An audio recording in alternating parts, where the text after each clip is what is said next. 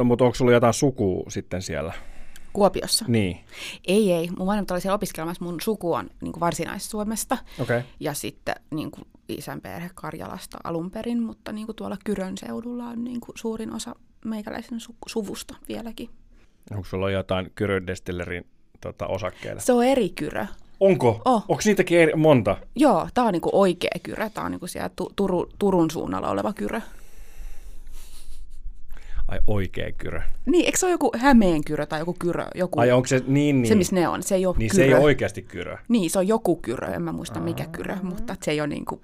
Mutta te olette niinku the original Kyrö. Just se, kyllä. Koulutusta, inspiraatiota, vinkkejä ja yhteisöllisyyttä ammatikseen ja ammatissaan puhuvalle. Ammattipuhuja.fi Siis tänään me puhutaan puhumisesta. Meillä on studiossa aivan ensimmäistä kertaa tässä studiossa. Me ollaan nyt Valo Hotel at Worksin uudessa studiossa, podcast-studiossa. Täällä vielä säädetään kun tämä on niin ihan ensimmäinen kerta, mutta saatiin tulla tämän testaa, että miltä tuntuu niin kuin hotellissa nauhoittaa. Mä toin huone, hotellihuoneeseen meidän vierasta ja sanoin, että joo, tänään me nauhoitetaan podcastia täällä. Että kiitos luottamuksesta. Niin on... verhotkin piti laittaa kiinni. Se oli ensimmäisenä. Hän on yrittäjä ja tietokirjailija, tutkija ja valmentaja ja myös vuoden 2019 vastuullinen vaikuttaja. Hän on täällä tänään minun kanssani huoneessa 305 Valo Hotel Works podcast-studiossa. Hän on Niina Ratsula. Moi, mikä meininki? Moikka, Kristoffer. Kiva olla täällä sun kanssa. Tietenkin hyvä meininki. Erittäin miellyttävää. Sä olit äsken, äsken lomilla, mutta nyt sä oot niinku back in business. Mikä, mikä fiilis? No tietenkin tosi energinen ja luova. Okei. Okay. Miten tämä, jos nyt palataan niin kuin miltei vuosi taaksepäin historiassa, niin miten tämä koko kriisitilanne, mitä me kaikki ollaan käsitelty, niin miten se on vaikuttanut sun bisnekseen ja sun elämään? No mä näen siinä paljon enemmän positiivista kuin negatiivista. Et on ollut tosi kiva olla itsensä kanssa, perheen kanssa ja saada keskeneräisiä projekteja valmiiksi ja pysähtyä. Ja tuntuu, että eniten ehkä käteen ja just se, minkä määrä oli Suomen luonnossa ja, ja sitten sai mm. niin kuin silleen, jotenkin pääsi itseensäkin paljon syvemmälle niin kuin pohtimaan asioita, että se oli tervetullut pysähdys mun mielestä. Olitko säkin hieman kiireinen ennen tätä tilannetta? No saattaa olla, että siinä oli jo, jonkin sortin semmoista vauhtisokeutta. Onko sitten mennyt niin kuin arvot uusiksi, että miten sitten tästä eteenpäin sitten, kun taas portit aukeaa ja, ja pääsee kikkailemaan, niin tulee, tuleeko joku muuttumaan? Tuletko ottamaan samanlaisia keikkarundeja vastaan, samanlaista työmäärää vai oletko päättänyt, että joku asia muuttuu sille pysyvästi?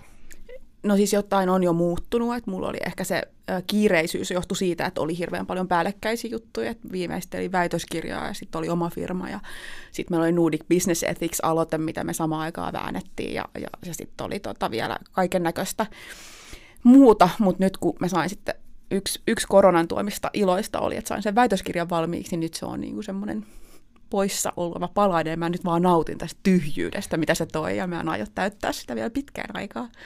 Kerropas, mikä sen väitöskirjan aihe oli? Um, no, se oli tämmöinen tosi moniulotteinen aihe, mutta Joo. ehkä tälleen, niin kun jos pitäisi jollain tavalla kiinnostavasti sanoa se niin kun ihmiselle, joka ei ole, ole niin kun laskentatoimen tutkimuksen syövereissä, niin mä tutkin sitä, että mikä merkitys yrityskulttuurilla on siihen, että miten hyvin ihmiset noudattaa sääntöjä. Mielenkiintoinen aihe kyllä sinänsä. Me voidaan keskustella lisää sitten siitä Joo, varo Off- vaan sitten, sä et pääse offline. tästä huoneesta pois ennen Ei aamulla. mulle, mulle ei mitään kiirettä. Me voidaan siitä keskustella. Mutta mua kiinnostaa niin kun tässä kontekstissa niin väitöstilaisuus tällä niin kun puhujan näkökulmasta.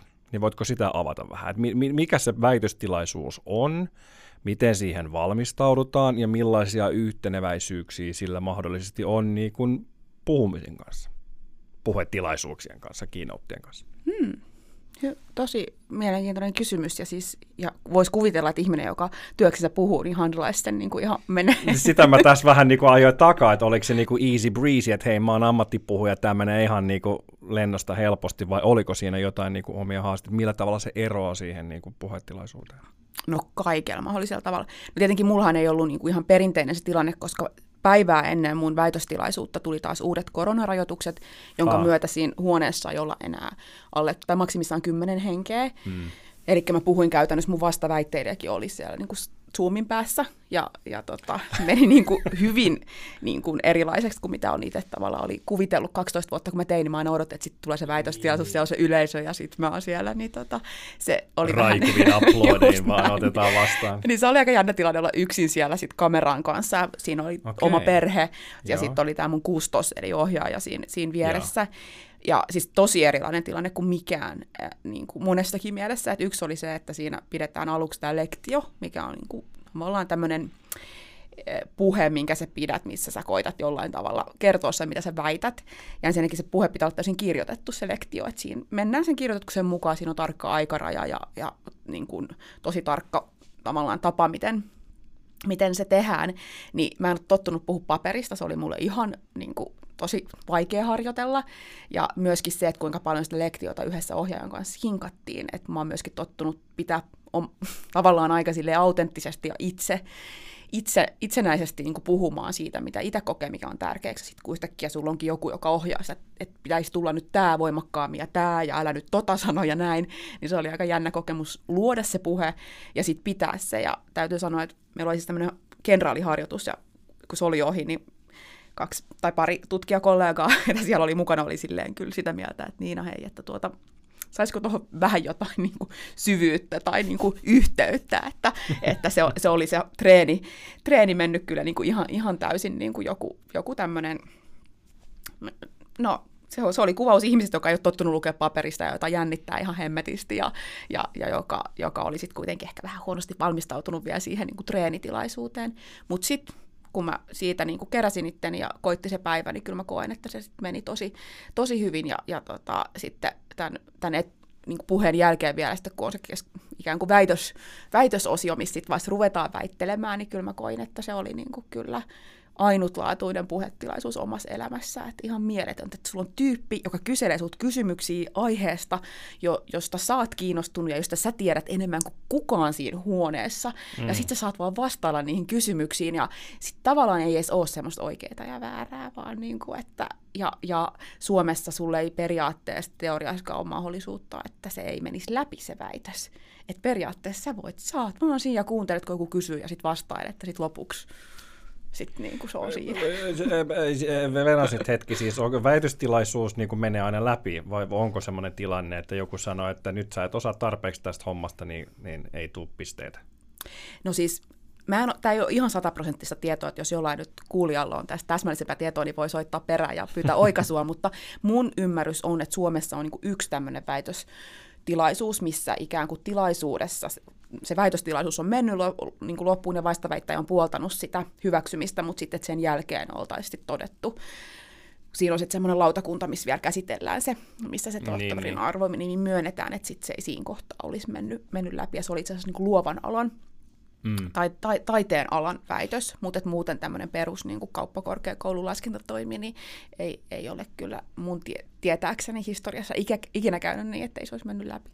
Tämä on hyvin mielenkiintoista, koska mä oon aina pohtinut sitä, että mikä se, mikä se on niin se tilaisuus. Ja mä oon aina luullut, että se on tämmöinen niin debatti, missä sä joudut niin perustelemaan sun löydöksiä ja sun näkemyksiä niin semmoisen arvovaltaisen tai tavallaan niin peer-reviewed vertais, vertaisarviointi niin tavallaan lautakunnan edessä. No niinhän se onkin, mutta sen takia siinä on myös se esitarkastus, missä sitten... Niin, niin, kun... niin aivan. Että sä et tule ihan niin kuin sille pystymetsästä silleen, niin kuin, että eka kerta esittelet ja sitten saat... Just näin, ja siis munkin tapauksessa mun toi vastaväittäjä oli mun esitarkastaja, niin kyllähän niin ties, mitä joo, joo. Sit sinne painoon, painoon lähtee. No mitäs, mitä opit tuosta, tai jos joutuu sitten pääsisit tekemään tämmöisen väitöstilaisuuden uudestaan, niin mitä olet oppinut, mitä sä voisit implementoida, ja onko mahdollisesti jotain, mitä sä siitä kokemuksesta opit, mitä taas sä voisit implementoida sun puhekeikoilla tai puhetilaisuuksiin? No mä, mä siis kun, jos miettii, että kuinka paljon se on jo hyödyttänyt mua siinä normaalissa puhetyössä, niin tosi paljon, että et, et se tavallaan se mun koko ydin siinä, mitä mä tutkin, on sitä kuitenkin, mitä myös tekee työksensä, että ne on niin koko ajan mennyt käsi kädessä Ja ehkä jo siis suurin oppi ja se, mitä mullekin sanottiin, oli vaan just se, että nauti siitä tilaisuudet, mieti, että sä et, niin kuin, sä et tuollaista puhekeikkaa tuu vetää ikinä elämässäsi. Mä koitin pitää si- siitä kiinni, mutta se oli niin kuin siihen H-hetkeen asti tosi vaikeaa niin kuin vaan rentoutua ja, ja nauttia siitä, että kyllä siitä niin kuin jännitti tosi paljon. Että jos menisi uudestaan, niin koittaisin, koittaisin ehkä vielä enemmän vaan niin kuin fiilistellä sitä tila- tilaisuutta, enkä niin kuin miettiä sitä, että mitä jos kaikki menee pieleen. Mm, mm. Mikä on muutenkin aika hyvä opetus kaiken näköisiin elämän haasteisiin, että no näinhän se on. oppii käsittelee sitä tilannetta. No mutta oliko tämä alkuperäinen suunnitelma, että, että väittelet laskentatoimissa vai, vai niin kuin mikä, oli, mikä oli alkuperäinen suunnitelma Niina Ratsulan elä, elämässä? No riippuu varmaan, että monivuotiaalta Niina Ahokkaalta olisi kysynyt. no aloitetaan ihan siitä niin kuin mini-Niina, niin mikä, mikä oli niin kuin ensimmäinen, mikä sä muistat, mitä sinusta tuli, piti tulla isona?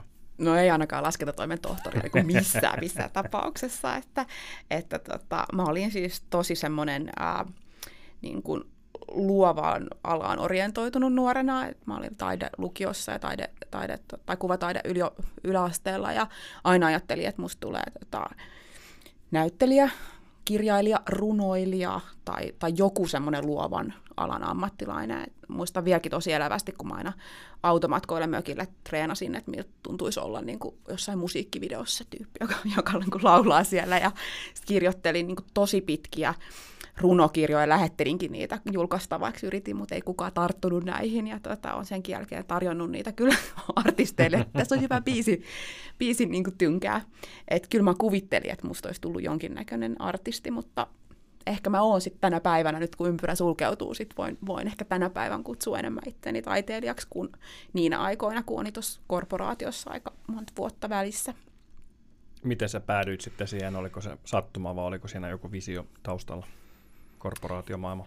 Niin, en mä tiedä. Sitten ehkä jossain vaiheessa alkoi tulla sitä, että ymmärsin, että en mä oikeasti ollut hirveän lahjakas taiteilija, että en mä osannut laulaa en mä oikeastaan, mulla ei pysynyt pokka ikinä missään näissä niin kuin ilmaisutaidon prokkiksissakaan. Ja, ja tota, sitten sit mä jotenkin vaan päädyin sinne kauppakorkeeseen, kuulin varmaan, että siellä on hyvät bileet, ja, ja tota, halusin päästä Turkuun opiskelemaan, koska Turku oli niin makea paikka, ja, ja, tota, ja tietyllä tavalla mun mielestä kauppakorkeakoulu olikin kiva paikka opiskella, koska siellä sai kyllä olla luova hullu, että siellä sai just kyllä elää sen näköistä, sen, sen näköistä niin kuin elämää, mitä halusikin, ja sitten se oli aika luon, luon, luontaista sitten mennä korporaatioon sitä kautta, mutta koen kyllä, että hyvin mä sinne korporaatioonkin istuin, että aina, aina sai tehdä kansainvälisessä tiimissä työtä ja paljon olla ihmisten kanssa ja kehittää asioita, että silleen en ole kyllä koe, että olisi ikinä niin kuin lähtenyt väärälle alalle kuitenkaan. Mm. No mitä susta nyt tulee isona? Mm. Mikä, on, niin kuin, mikä on visio? No en mä tiedä, ehkä silloin pienenä, kun mä halusin taiteilijaksi, niin oli joku visio. Nykyään mä ehkä ajattelen mieluumminkin niin, että miksi turhaa fokusoituu johonkin liian semmoiseen niin kuin suureen pääänpinttymään, että mä enemmänkin haluan elää vähän niin kuin päivä kerralla ja katsoa, että mitä eteen tulee. Että, et, et hyvin, hyvin on käynyt tähänkin asti elämästä ilman semmoista su- suurempaa suunnitelmaa ja toi väitöskirjaprojekti oli 12 vuotta semmoista, niin kuin, että tehdään tässä mm. nyt tätä ohessa ja vähän katsotaan, mihin maailma menee, mutta ei ole ei sellaista niin kuin, mä en koe, että tarvitsisi olla hirveän sellaista tavoitteellista tai, tai ää, kapeakatseista se, että mitä siitä tulee. Katsotaan, hmm. mistä sitä itsensä löytää. No mihin suuntaan meidän maailma on sun näkemyksen mukaan nyt menossa?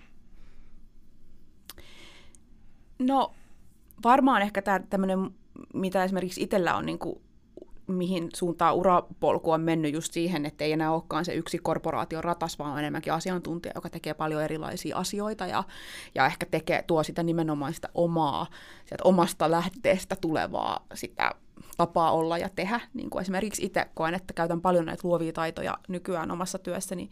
Mä uskoisin, että, että niin kuin maailma ja työelämä tulee olemaan paljon enemmän semmoinen, että me koostutaan pienemmistä palasista, joilla on moni eri ulottuvuuksia, jotka voi osua moneen kohtaan sitä palapeliä.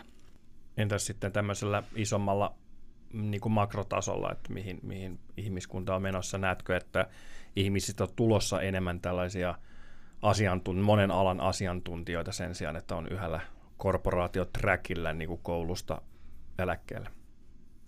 Musta tuntuu, että me ollaan jo tosi paljon siinä, että jos miettii nykypäivän niin kuin nuoria työssä käyviä ihmisiä, niin aika paljon tuntuu, että tässä nyt itsekään mikään ikäloppu vielä on, niin on, on paljon sellaista monialaisuutta ja sellaista, että, että just nimenomaan, että tosi harva on ollut vaikka viimeiset kymmentä vuotta samassa paikassa töissä tai, tai ollut hirveän kapealla alalla, että kyllä se varmasti on siihen suuntaan menossa.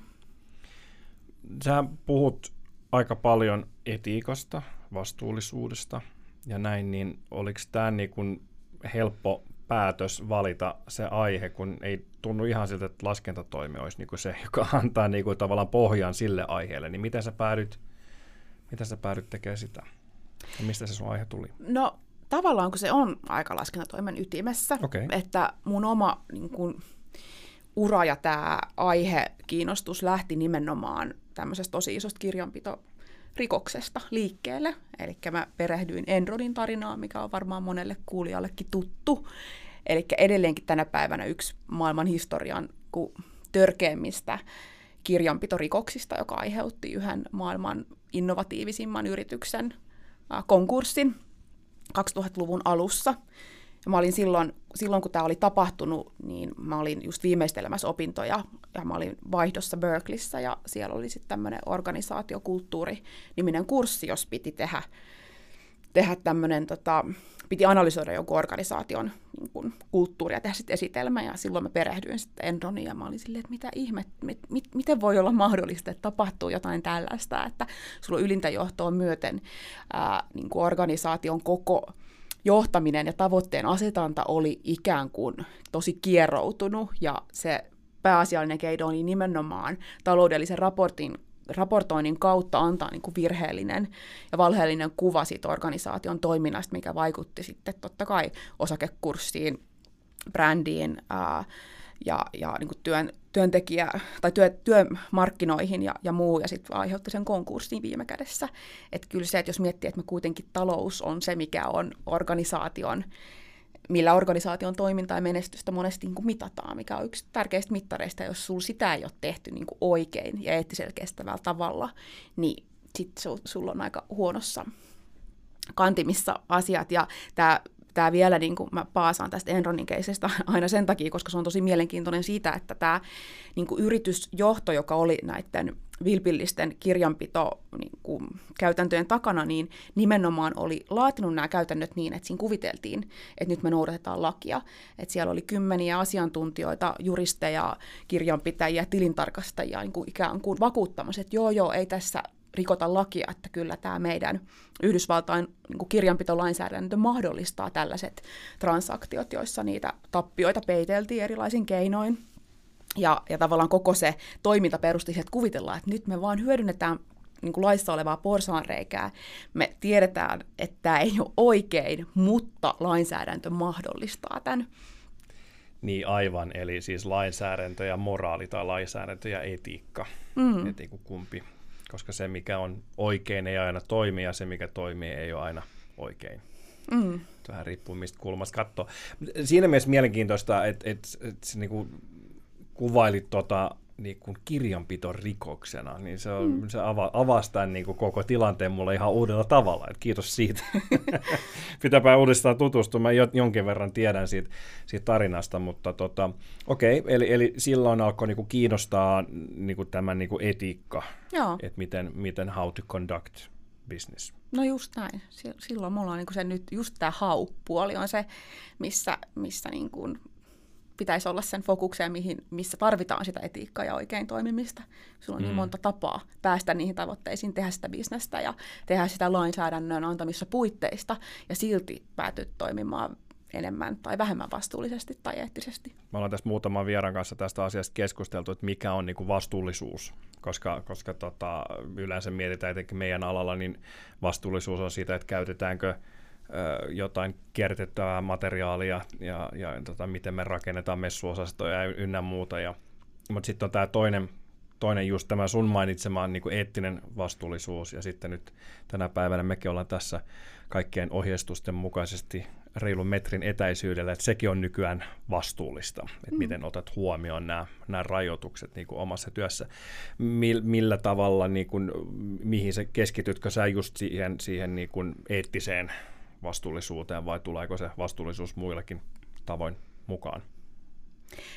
No siis tosi kokonaisvaltaisesti teen, teen vastuullisuuden kanssa. Mm-hmm töitä, mutta en tietenkään ole mikään semmoinen yksityiskohtainen osaaja, vaikka jos puhutaan ympäristövastuusta tai sosiaalisesta vastuusta, mutta enemmänkin jos ajattelee, että meillä on, niin kuin on ESG, niin se G on se mun, mun juttu, mikä on sitä governanssia ja sitä johtamista ja sitä niin kuin hyvää hallintoa ja, ja liiketoimintaetiikkaa. Okei, okay, ja ES on siis? Environmental, social.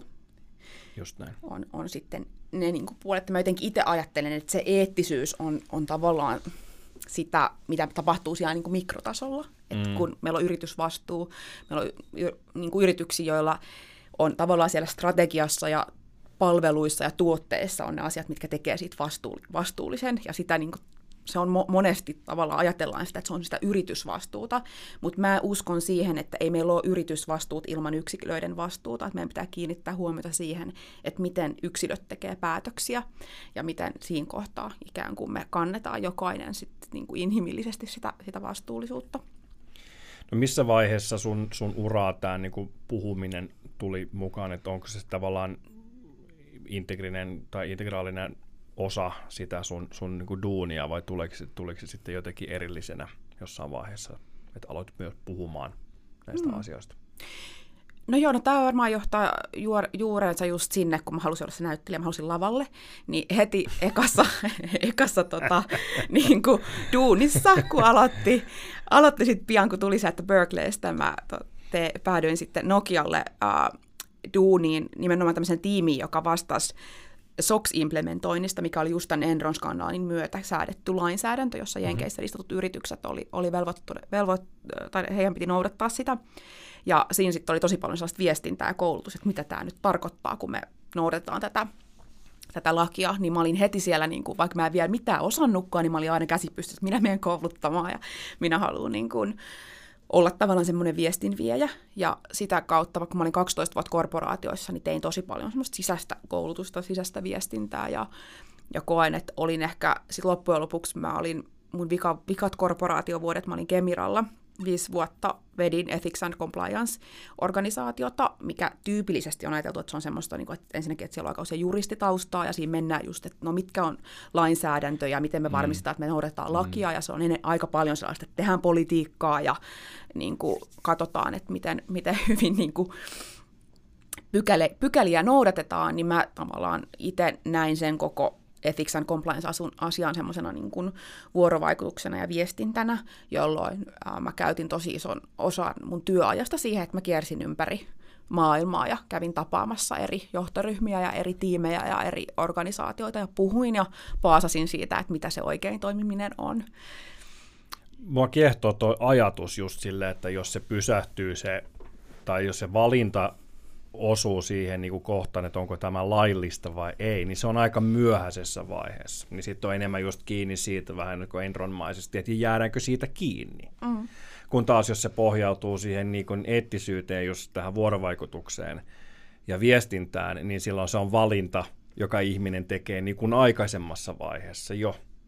Hmm. Ja just sen takia, että tämä tuntuu oikealta, ei sen takia, että mä teen tätä, jotta tai ettei huolehdi siitä, että jääkö mä tästä kiinni, vai enemmänkin, että tuntuuko tämä minussa jossain No se on just, se on, se on just tämä, että mä, ja kun mä itse tykkään puhua semmoisesta niin ennaltaehkäisevästä työstä tässä kohtaa, että musta se on jotenkin niin kuin just ihan hölmö ajatus, että me ollaan jossain hallituksen kokouksessa katsomassa jotain päätösehdotusta, että no meneekö tässä nyt lakipykälät oikein, mm. kun se pitäisi tapahtua siellä niin kuin paljon, paljon, paljon niin kuin aikaisemmin.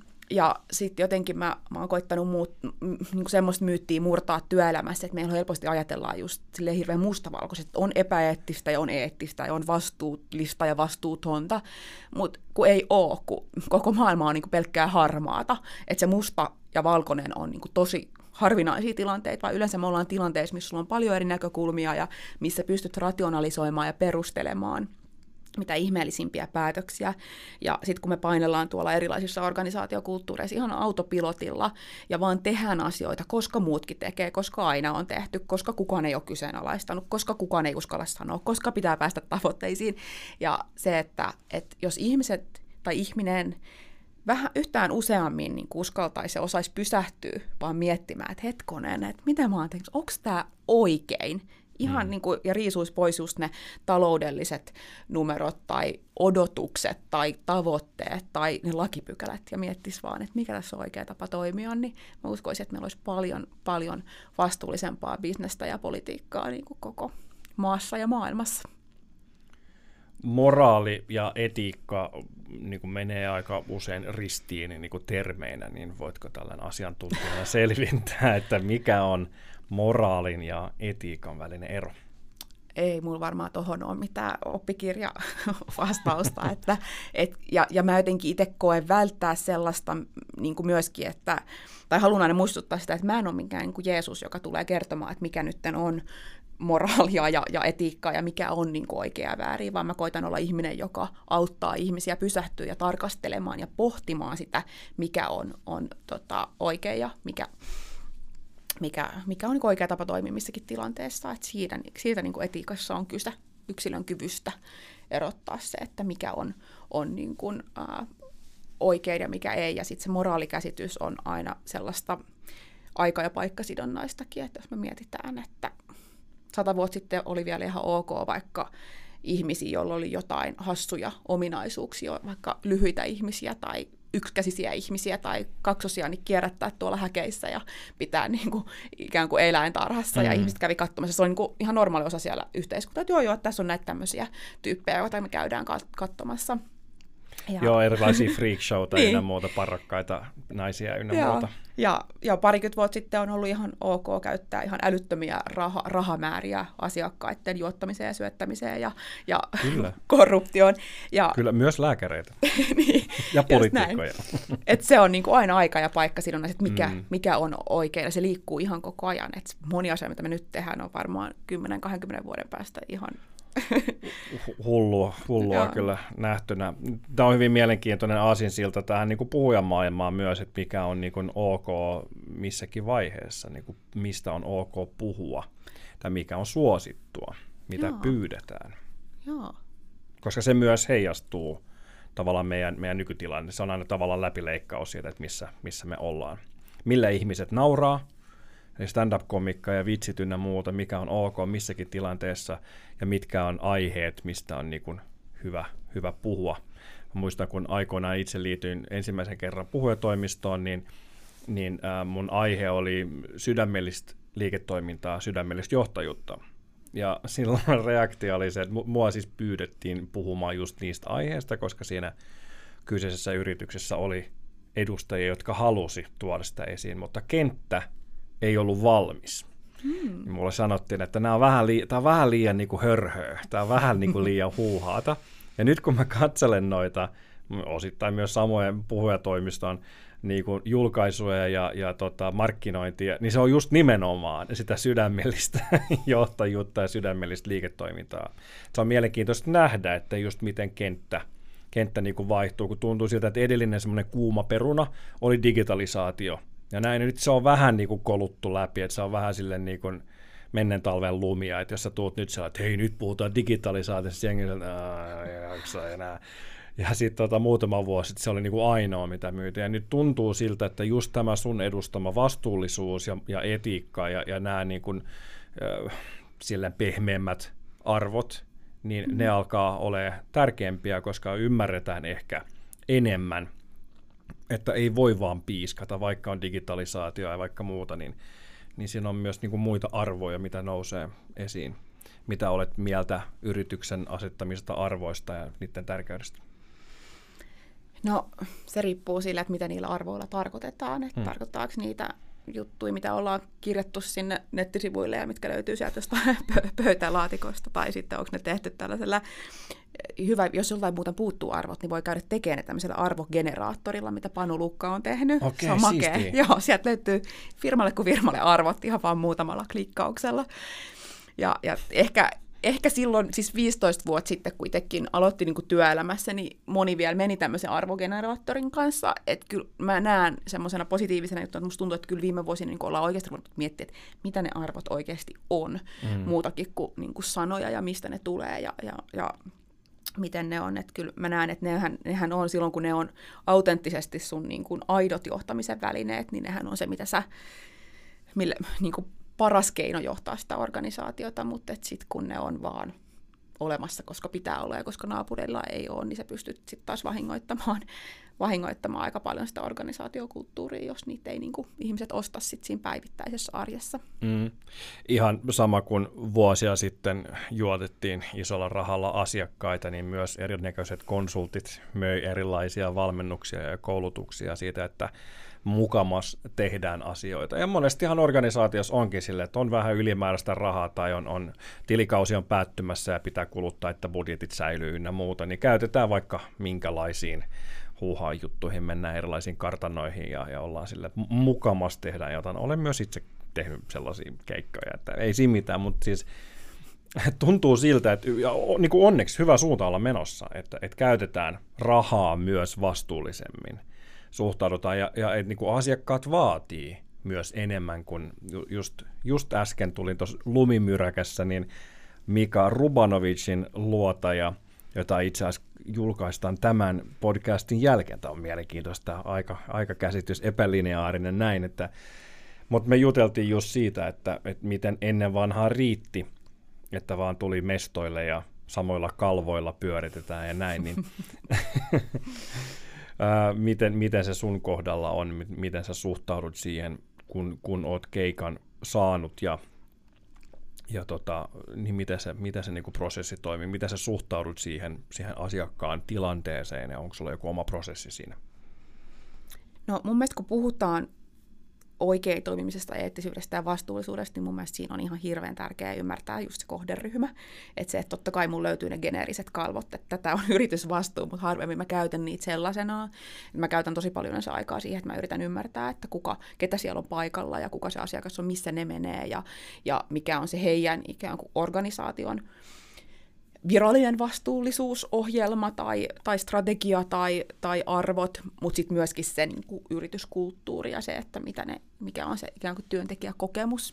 Ja yleensä mä puhunkin itse asiassa näiden kahden yhdist, yhdistämisestä, mikä sitten linkittyy tosi vahvasti siihen mun väitöskirjaan. Eli mä puhun aina siitä, niin kuin virallinen vastuullisuus on kaikki sitä, mitä sä pystyt, kun sä meet nettisivuille johonkin firmaan ja katsot, että aha, okei, täällä on tämmöinen tuote ja tämmöiset arvot ja tota toi, toimitusjohtaja niin kuin tässä nyt niin kuin korostaa tässä hänen hienossa esityksessään, mutta sitten kun sä avaat sen työpaikan oven ja kuuntelet vähän, että minkälainen tunnelma siellä on, on, on tota, ja, ja näin, niin se on sitten sitä epävirallisempaa, sitä, sitä tota, sosiaalista kontekstia. Ja mun mielestä, niin nä, mun mielestä se vastuullisuus koostuu niin näiden siitä yhdistelmästä, että sulla pitää olla linjassa se virallinen ja sitten se epävirallinen, epäformaali puoli. Ja, ja tota, totta kai pitää kun menee puhua, niin silleen mahdollisimman hyvin ymmärtää, mistä puhuu ja kenelle puhuu ja mitä, miten sen tarinan rakentaa, koska mä en usko, että, tai, tai mä uskon, että semmoinen hyvän puheen ytimessä on se, että sille ihmiselle jää siitä niin kuin vahva tunnekokemus, muuten se on niin kuin ihan bullshit, niin se koko homma sille ei ole mm. mitään arvoa. Mm. Ja sen takia mä yritän aina niin kuin miettiä, että miten mä saan ihmiset tuntemaan jotain, herättämään niissä jonkun, jonkun semmoisen kokemuksen, että ah, että okei, että en mä ollut muuten ajatellutkaan tätä asiaa näin. Ja sitten jos joku tulee mulle sen puheen jälkeen sanomaan, että hei kiitos, että sä sait mut näkemään ja ajattelemaan asioita eri, eri kannalta tai jostain uudesta näkövinkkelistä, niin se on niin kuin, sen jälkeen mä sanoin, että ei tarvitse maksaa mitään, että tämä oli paras palkkio. Mutta saa silti niin, maksaa. Niin, niin, joo. joo, älkää nyt kuvitelko yhtään, että Niina saa millään tavalla ilmaiseksi tulemaan. No itse asiassa nyt päästään kivasti siihen aiheeseen, niin, niin miten sä hinnoittelet itsesi ja, ja onko sulla erilaisia asiakasryhmiä, onko sulla pro bono-keikkoja, onko sulla tämmöisiä markkinointikeikkoja ja, ja sitten niin kun, äh, halvempia asiakkaita ja niin sanotusti perusasiakkaita. Onko sulla jotain eroa siinä hinnoittelussa? No periaatteessa mä, oon, kun mä, mä uskon kanssa, että tähän niin kun, taloudelliseen vastuuseen liittyy myös läpinäkyvyys ja se, että mä koitan yleensä aina tosi avoimesti puhua myös hinnoista ja tämmöisistä, ja sen takia mulla on mun omilla sivuillakin niin perushinnat olemassa. Mutta sitten totta kai aina, aina on, on niinku tapauskohtaista, että riippuu just siitä, että kuinka paljon sitten kuitenkin sitä räätälöidään ja tehdään niitä etukäteistöitä. Että et mulla itse asiassa aika usein, kun me menen puhumaan, niin me tehdään joku kysely esimerkiksi henkilöstöllä, missä me kysytään niinku just sitä työntekijäkokemusta, ja sitten mä saatan paljastaa sen siinä puheenvuoron aikana, että te olitte tätä mieltä, koska se tuo sitten just sitä syvyyttä ja sitä omaa, omaa fiilistä ja kokemusta, kun ihmiset että okei, okay, että noi on, niin kuin, toi on meidän, meidän organisaatiokulttuuri, mistä tuosta nyt puhutaan. Mm. Ja sitten totta kai se vaikuttaa aina sit siihen, siihen hintaan. Ja sitten mulla on sellainen periaate, että me joka kuukausi haluan ainakin yhden kerran käydä puhumassa jossain velotuksetta sellaisessa paikassa, mikä on vaikka joku yhdistys, millä ei ole mitään, mitään palkkiobudjettia. Ja sitten mä käyn tosi paljon yliopistoilla luennoimassa, missä tietenkään ei niin kuin, palkki on se, mikä sieltä jostain virkamies taulukoista päätyy sitten niin kuin pankkitilille. Että. Hmm. Pakko tässä huomauttaa, kun käyn katsoa niinaratsula.com-sivustoa, että harvinaisen hyvin tuotetut sivut. Ah. Erittäin, erittäin hyvä, hyvä, hyvä esimerkki, jos haluatte nähdä hyvin tehtyjä puhuja sivuja, auktoriteettisivustoja, niin tota, tässä, on, tässä on hyvä esimerkki. Ja siis kyllä hyvin harvinaisesti tässä on nämä, nämä hinnat esillä ja myös tota, otsikot, sitten kirjat, mediat ja tulevat, tulevat tapahtumat ja yhteydenotto. Kyllä, kymmenen pistettä ja papukaijamerkki. No kiitos. Erittäin, erittäin hyvä. Olen saanut vähän apuja niiden tekemisessä. Kyllä, mutta tämä on... Oliko siellä suosituksia? mutta tässä on hyvä, hyvä niinku struktuuri niinku siinä mielessä. No mutta miten sitten, kun siis minäkin pidän hyvin paljon meidän, meidän suomalaisista ja ulkomaalaisista, mutta suomalaisista puheenvälitysyrityksistä, niin nehän mielellään, kun ne hoitaa sen buukkauksen, niin ne laittaa sitten oman hinnan siihen päälle, niin kun sä oot tälleen läpinäkyvä näiden hintojen kanssa, niin onko siinä joskus tullut ristiriitaa tai keskustelua, että miten nämä hinnat menee sitten, jos joku toinen myy se sun keikon? Öö, no ei mun mielestä hirveästi, että noi on, on, ei ole nyt hirveän kaukana siitä, mitä niin kuin keskihinta mm. on sitten yleisestikin. Ja muutenkin mulle toi hinnat, jos joku myy, myy mun puheenvuoron, teen paljon MySpeakerin kanssa yhteistyötä, niin mun mielestä se, mä niin kuin luotan siihen, että en, mä en ota kantaa siihen, mulla on ihan sama itselle, että mikä se palkkio on siinä, että mä en ole semmoinen siinä mielessä, että mä rupean, rupean neuvottelemaan itse siinä, vaan koen myöskin sitten, että ammattitaitoinen puhuja toimisto osaa sitten itse nähdä sen kokonaisuuden. Ja yleensä jos muut kysytään vähän niin kuin jos muut työhaastattelussa kysyttäisiin palkkaa, niin mä sanoisin, että mä haluaisin semmoisen, mikä on reilu suhteessa muihin ja suhteessa siihen, mitä, mitä te koette, että on niin kuin oikeudenmukaista, että se on niin kuin mun mielestä ihan hyvä. Tämä sun vastuullisuus ja etiikka siis selkeästi huokuu. Jokaisesta huokasesta tulee etiikkaa ja vastuullisuutta. Se, se joskus välillä unohtuu, kun tämä on kuitenkin ammattipuhujan ammatti, tämä puhujan ammatti on, on tietyllä tavalla hyvin glamorimaista, että on esillä ja saa huomiota ja tulee kukkia ja skumppapullo, jos on tehnyt hyvin ja pääsee syömään ja näin. Ja pari, parhaimmassa tapauksessa lennot ja, ja hotellit ynnä muut tällaista, mutta sitten se on samalla myös hyvin epäglamurista ja musta tuntuu, että kun jotkut nuoret innokkaat haluaa puhujaksi, niin näkee ehkä just sen, sen glamurimaisen puolen siitä, niin avaatko vähän, että mitä siellä pinnan alapuolella, mitä suljettujen ovien takana tapahtuu puhuja, ammattipuhujan elämässä?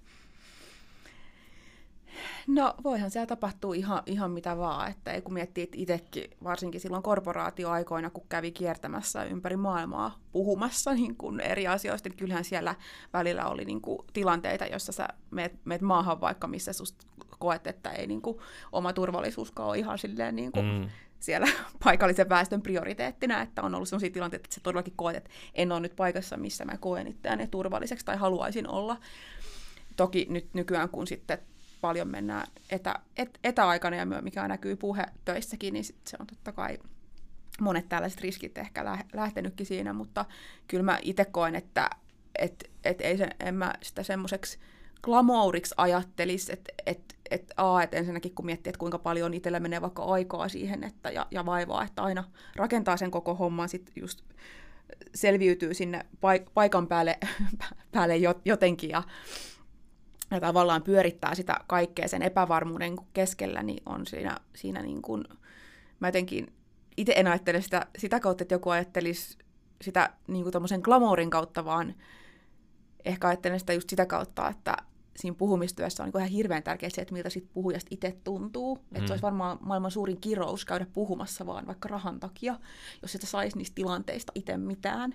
Että kun itse kokee just sen, että kun minusta ei sitten tullut ikinä sitä näyttelijää tai mm. laulajaa, niin siis parasta, mitä ihminen voi tehdä, on päästä jonnekin lavalle, missä on ihmisiä, jotka on kiinnostuneet kuulee, mitä, mitä, mitä sulla on asiaa, ja jotka sitten vielä niin kuin taputtaa sen, sen, sen jälkeen, tai jopa kysyy sulta jotain, tai antaa palautetta. Se on niin kuin, se tavallaan tunne, mikä tulee, niin ei sitä, sitä ei saa sam, niin kuin tekemällä jotain PowerPointteja toimistolla, että mä jotenkin ajattelen niin kuin sitä puhumista just sitä kautta, että mitä, mitä, mitä se tarkoittaa niin kuin yksille, yksilölle itsellänsä. Mm se on kyllä tietynlainen fiksi, että sitten kun sen kerran, kerran, kerran kokee sen, mutta se on toisaalta myös yksi suurimmista, jos ei suurin pelko, mitä ihmisillä on olla siellä yleisön edessä.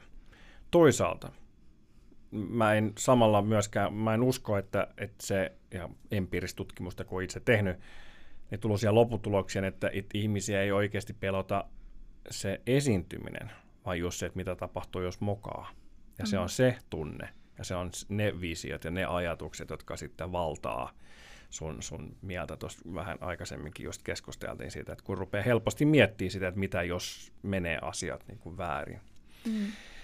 Tässä haluan, haluan vielä nostaa sen, että, että just nimenomaan sun nettisivuilla niin, niin äh, kirjoitat tämän auki, että, että puheenvuoro, keynote-puheenvuoro alkaen 1750 plus alvi ehkä, joo niin tota, sisältää valmistelutyöt, materiaalit ja toteutus etänä tai livenä. Et jos se on hyvä niin kuin myös tiedostaa sen, että se on muutakin kuin vaan, että mä ajan, ajan Volvolla tuohon pihaan ja, ja tota, tuun heittää, heittää koneen kiinni tota HDMI-piuhalla ja, ja rupean näyttää PowerPointia ja puhun puolitoista tuntia ja lähden pois. Et siinä, et siinä on niin kuin myös muuta duunia. On, ja itse asiassa mä oon huomenna menossa puhua yhteen sisäiseen tilaisuuteen, missä mun slotti on viisi minuuttia.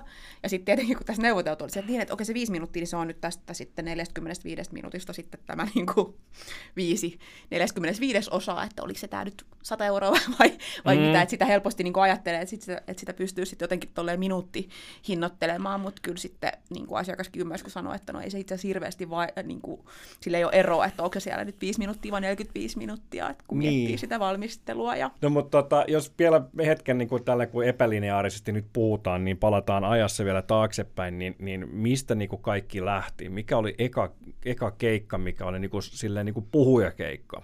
Kun sä teit niin kuin korporaatiossa, teit tällaisia puheita ynnä muuta, niin kuin koulutuksia ja näin, mutta mikä oli sun ensimmäinen keikka, mistä sä sait palkkaa siitä, että sä tulit jonnekin puhumaan? No sitten mä tein silloin korporaatiouran aikaan paljon niin kuin erilaisille koulutuspalveluntarjoajille niin kuin enemmänkin tämmöisiä koulutuksia ja sitten jossain seminaareissa semmoisia puheenvuoroja, mutta ne oli vähän niin kuin, mä en niitä laske mukaan, koska siis vastauksena tähän siis nyt jostain muistin syövereistä tulee niin, kuin niin selkeä vastaus.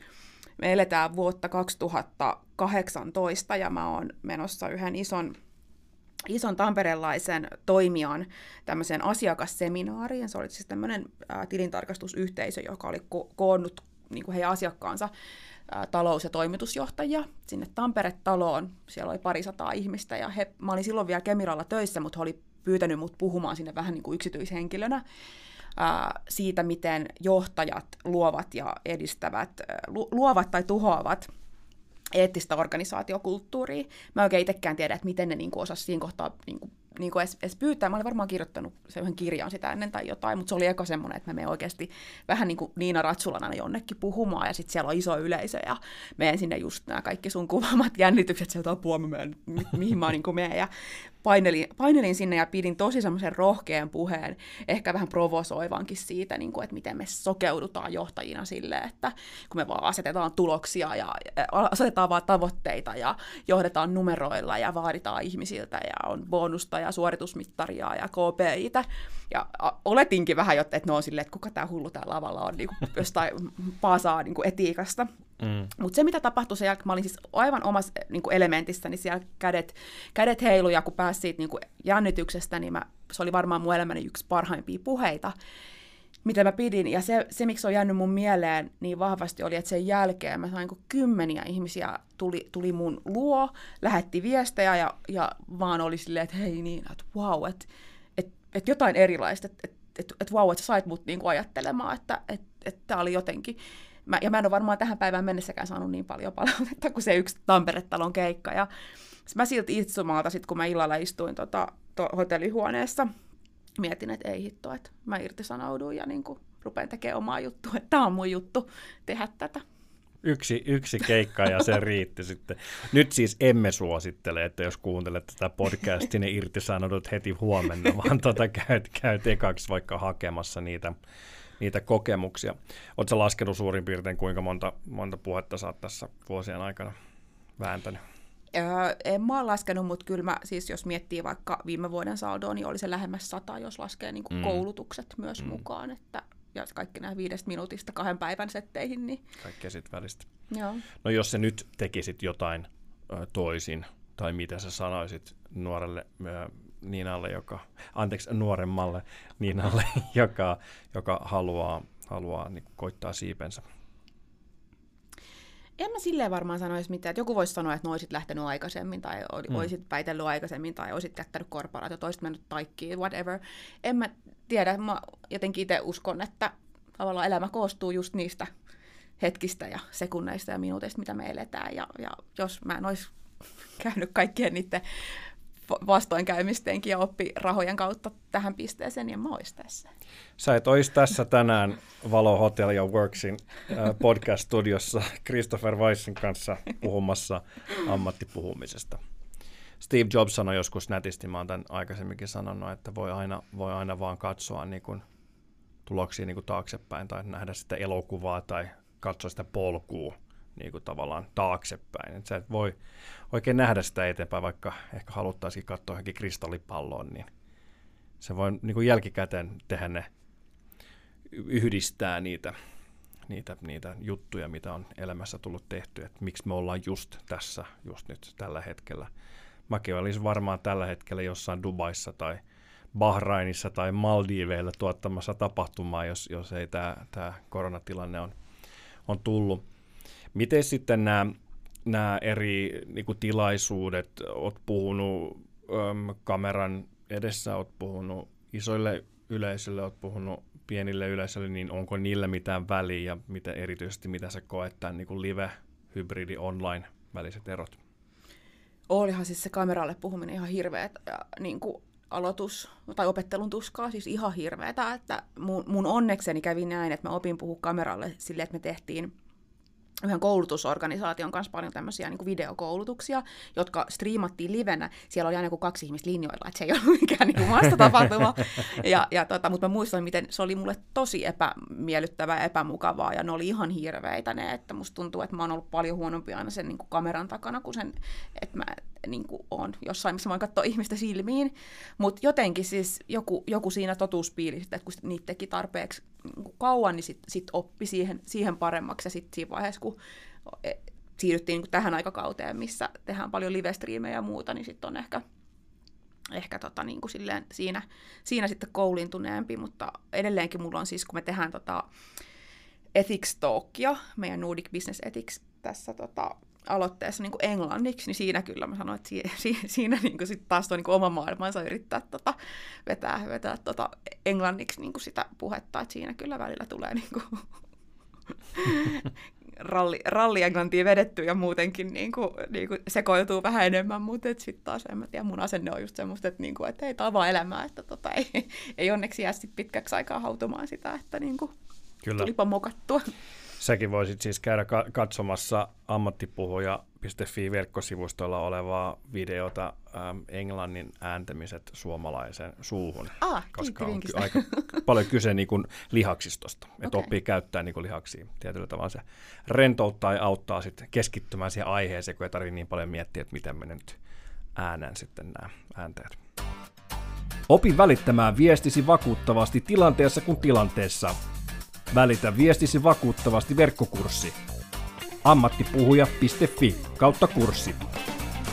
No millaista, millaista vinkkiä tai millaista ajatusta sä voisit, voisit ähm, antaa puhujalle, joka ehkä just miettii näitä, että miten, miten tämä, tai jännittää tämä, tämä niin kuin esiintyminen, jännittää kameran edessä oleminen. Onko sulla jotain vinkkejä antaa?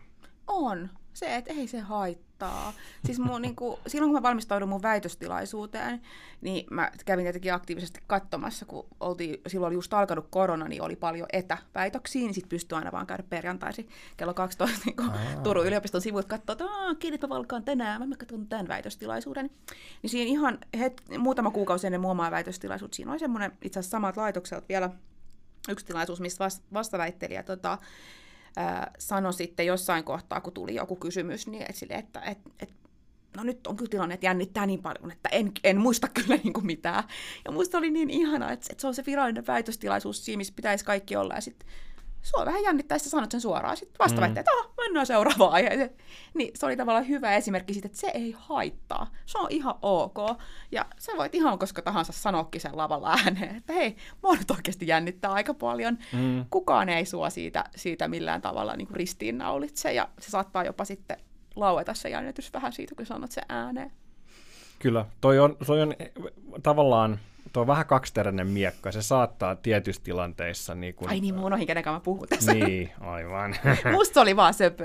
Joo, e, e, mutta mut toi on just, että kun se on, se on, kun se on autenttinen, niin se toimii kunhan sitä ei ala käyttää sitten tavallaan niin kuin tekosyynä tai jonain. Mutta mut tämä on just, päästään siihen niin kuin autenttisuuteen. Mm että et kun joku asia tulee niin kuin aidosti niin kuin susta, että oh, mua nyt vähän jännittää. Ja sitten se on, niin kuin, sit se on niin kuin ohi. Mutta sitten jos sä silleen, just Ruban kanssakin puhuttiin siitä, että kun oh, vähän nyt eilen, eilen, kun mä rupesin tätä valmistelemaan, että mua vähän nyt jännittää.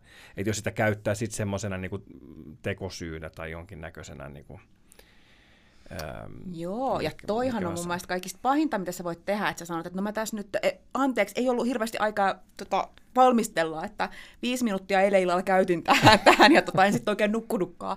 Että mm. se on niin kuin mun mielestä tosi, se, se, jos pitäisi antaa vinkkiä, että älä tee näin, vaan se, että kunnioita sun yleisöä ja mm. toimeksiantajaa ja valmistaudu ajoissa ja nuku hyvin. Ja Just näin. jos nyt sattuisi käymään niin, että sä lipeät jostain näistä, niin älä nyt sano sitä ääneen. Mm, mm. Mutta okei, okay, me, me, voidaan, me voidaan tulla äh, kompromissiin siitä, että et jos oikeasti jännittää, niin siinä tilanteessa voi niinku avata se. Ehkä just enemmän kuin että yrittää, niinku, tai siis ehkä just parempi tehdä niin, kuin että yrittää piilottaa sitä mm. ja yrittää jotenkin feikata. Et fake it till you make it ei ole niinku autenttiselle puhujalle kyllä mikään kauhean hyvä neuvo. Et enemmänkin just puhuu niinku aidosti, jolla päästään hyvin, hyvällä asinsiltana siihen, että miten sä valmistelet sun puheita tai sun koulutuksia, miten paljon se on niin kuin ennakkoon kirjoitettu, miten paljon se on semmoisia niin kuin konstruktioita, semmoisia ajatuksia, semmoisia tarinoita, ja miten paljon se on niin kuin ihan lonkalta heitetty läppää vaan tulee jostain ulottuvuudesta, niin mikä se, mikä se suhde on? No se on varmaan semmoinen keskivertosuhde, että mä oon itse tässä viime vuosina tosi paljon niin kuin, opetellut käyttää kuvia siinä puhumisen välineenä.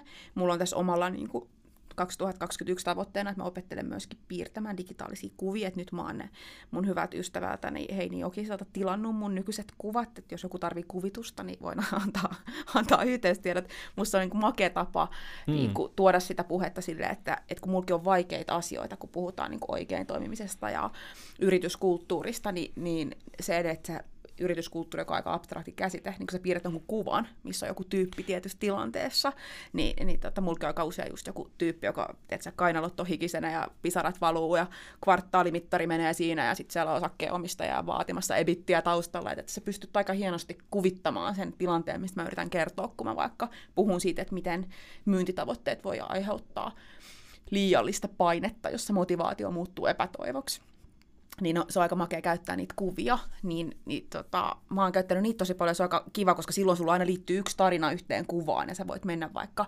semmoisen puolen tunnin esityksen viiden kuvan avulla, mm-hmm. niin että sulla on tavallaan siinä se rakenne, että sä tiedät ne tarinat, mutta, mutta sitten sulle ei ole siellä niitä niin peruskalvosulkeisia, mihin mä itsekin kyllä sortunut aika aikaisemmin, vähän ehkä, ehkä liikaakin. Kyllä, välillä tulee semmoinen olo, että pitäisi olla semmoinen hyvin pehmustettu pesäpallomailla, että voi mennä, mennä tota lavan takaosasta lyödä puhuja takaraivoja, jos liikaa tulee näitä, näitä tota, kalvosulkeisia. Ei sille, että tulee, tulee mitään haittaa, mutta se, että vähän niin kuin kirpasee. On, ja sitten niissä kuvissa on sekin hyvä puoli, että kun mulla on ainakin se kanssa tapana lähteä vähän niin kuin, että juttu lähtee, lähtee sille liikkeelle, ja, ja saattaa niin kuin aikataulukin välillä vähän, vähän mm. niin kuin mennä, niin sitten se kuitenkin silloin sun se yksi kuva, ja sitten siinä on niin kuin aika paljon liikkumavaraa, että miten pitkästi sä kerrot sen tarinan. Kyllä. Ja sitten jos sä oot sit viidennes kuvasta, tai kun on kaksi minsaa aikaa, niin sitten sä voit vaan tosi tiiviisti se vikan kuvan sitten jotenkin mm.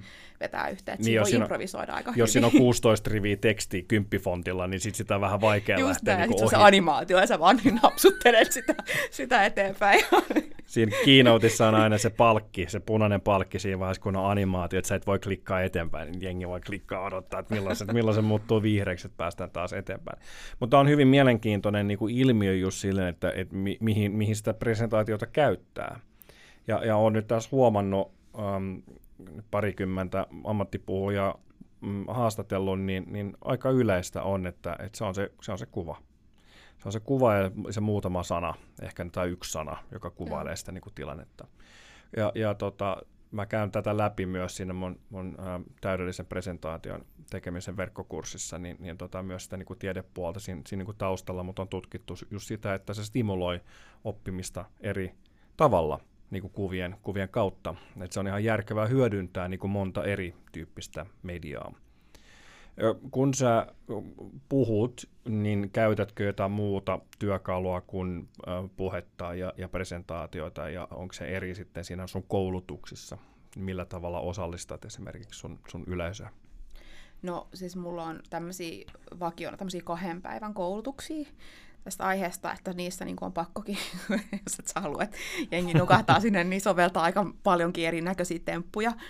Että mulla on paljon videoita, sitten paljon tehtäviä, semmoisia tosi, tosi tota, yksinkertaisiakin pohdintajuttuja, että eka minuutti yksin, sitten kaksi minuuttia parinkaan ja kolme minuuttia ryhmässä, tai, tai, tai että mennään pieni ryhmiin, ja siis käytän tosi paljon niin kuin nykyään noin digitalustoillakin sitä, että mennään breakout-huoneisiin ja mm. annetaan joku niin kuin seitsemän minuutin tehtävä, missä ryhmässä keskustellaan, ja ja tämän tyyppistä, mutta tota, totta kai sitten kun sulla on se viiden minuutin puhe, niin siinä ei paljon, paljon niin kuin, muuta ei kuin su, suuta, suuta availla, mutta ehkä semmoinen, mitä on, niin kuin, kun on kokemusta karttunut, mitä on enemmän ruvennut ehkä myöskin niin kuin hyödyntää, on just ne puheen painot ja hiljaisuudet ja sellaiset jutut, että alkaa niin kuin hivistelemään.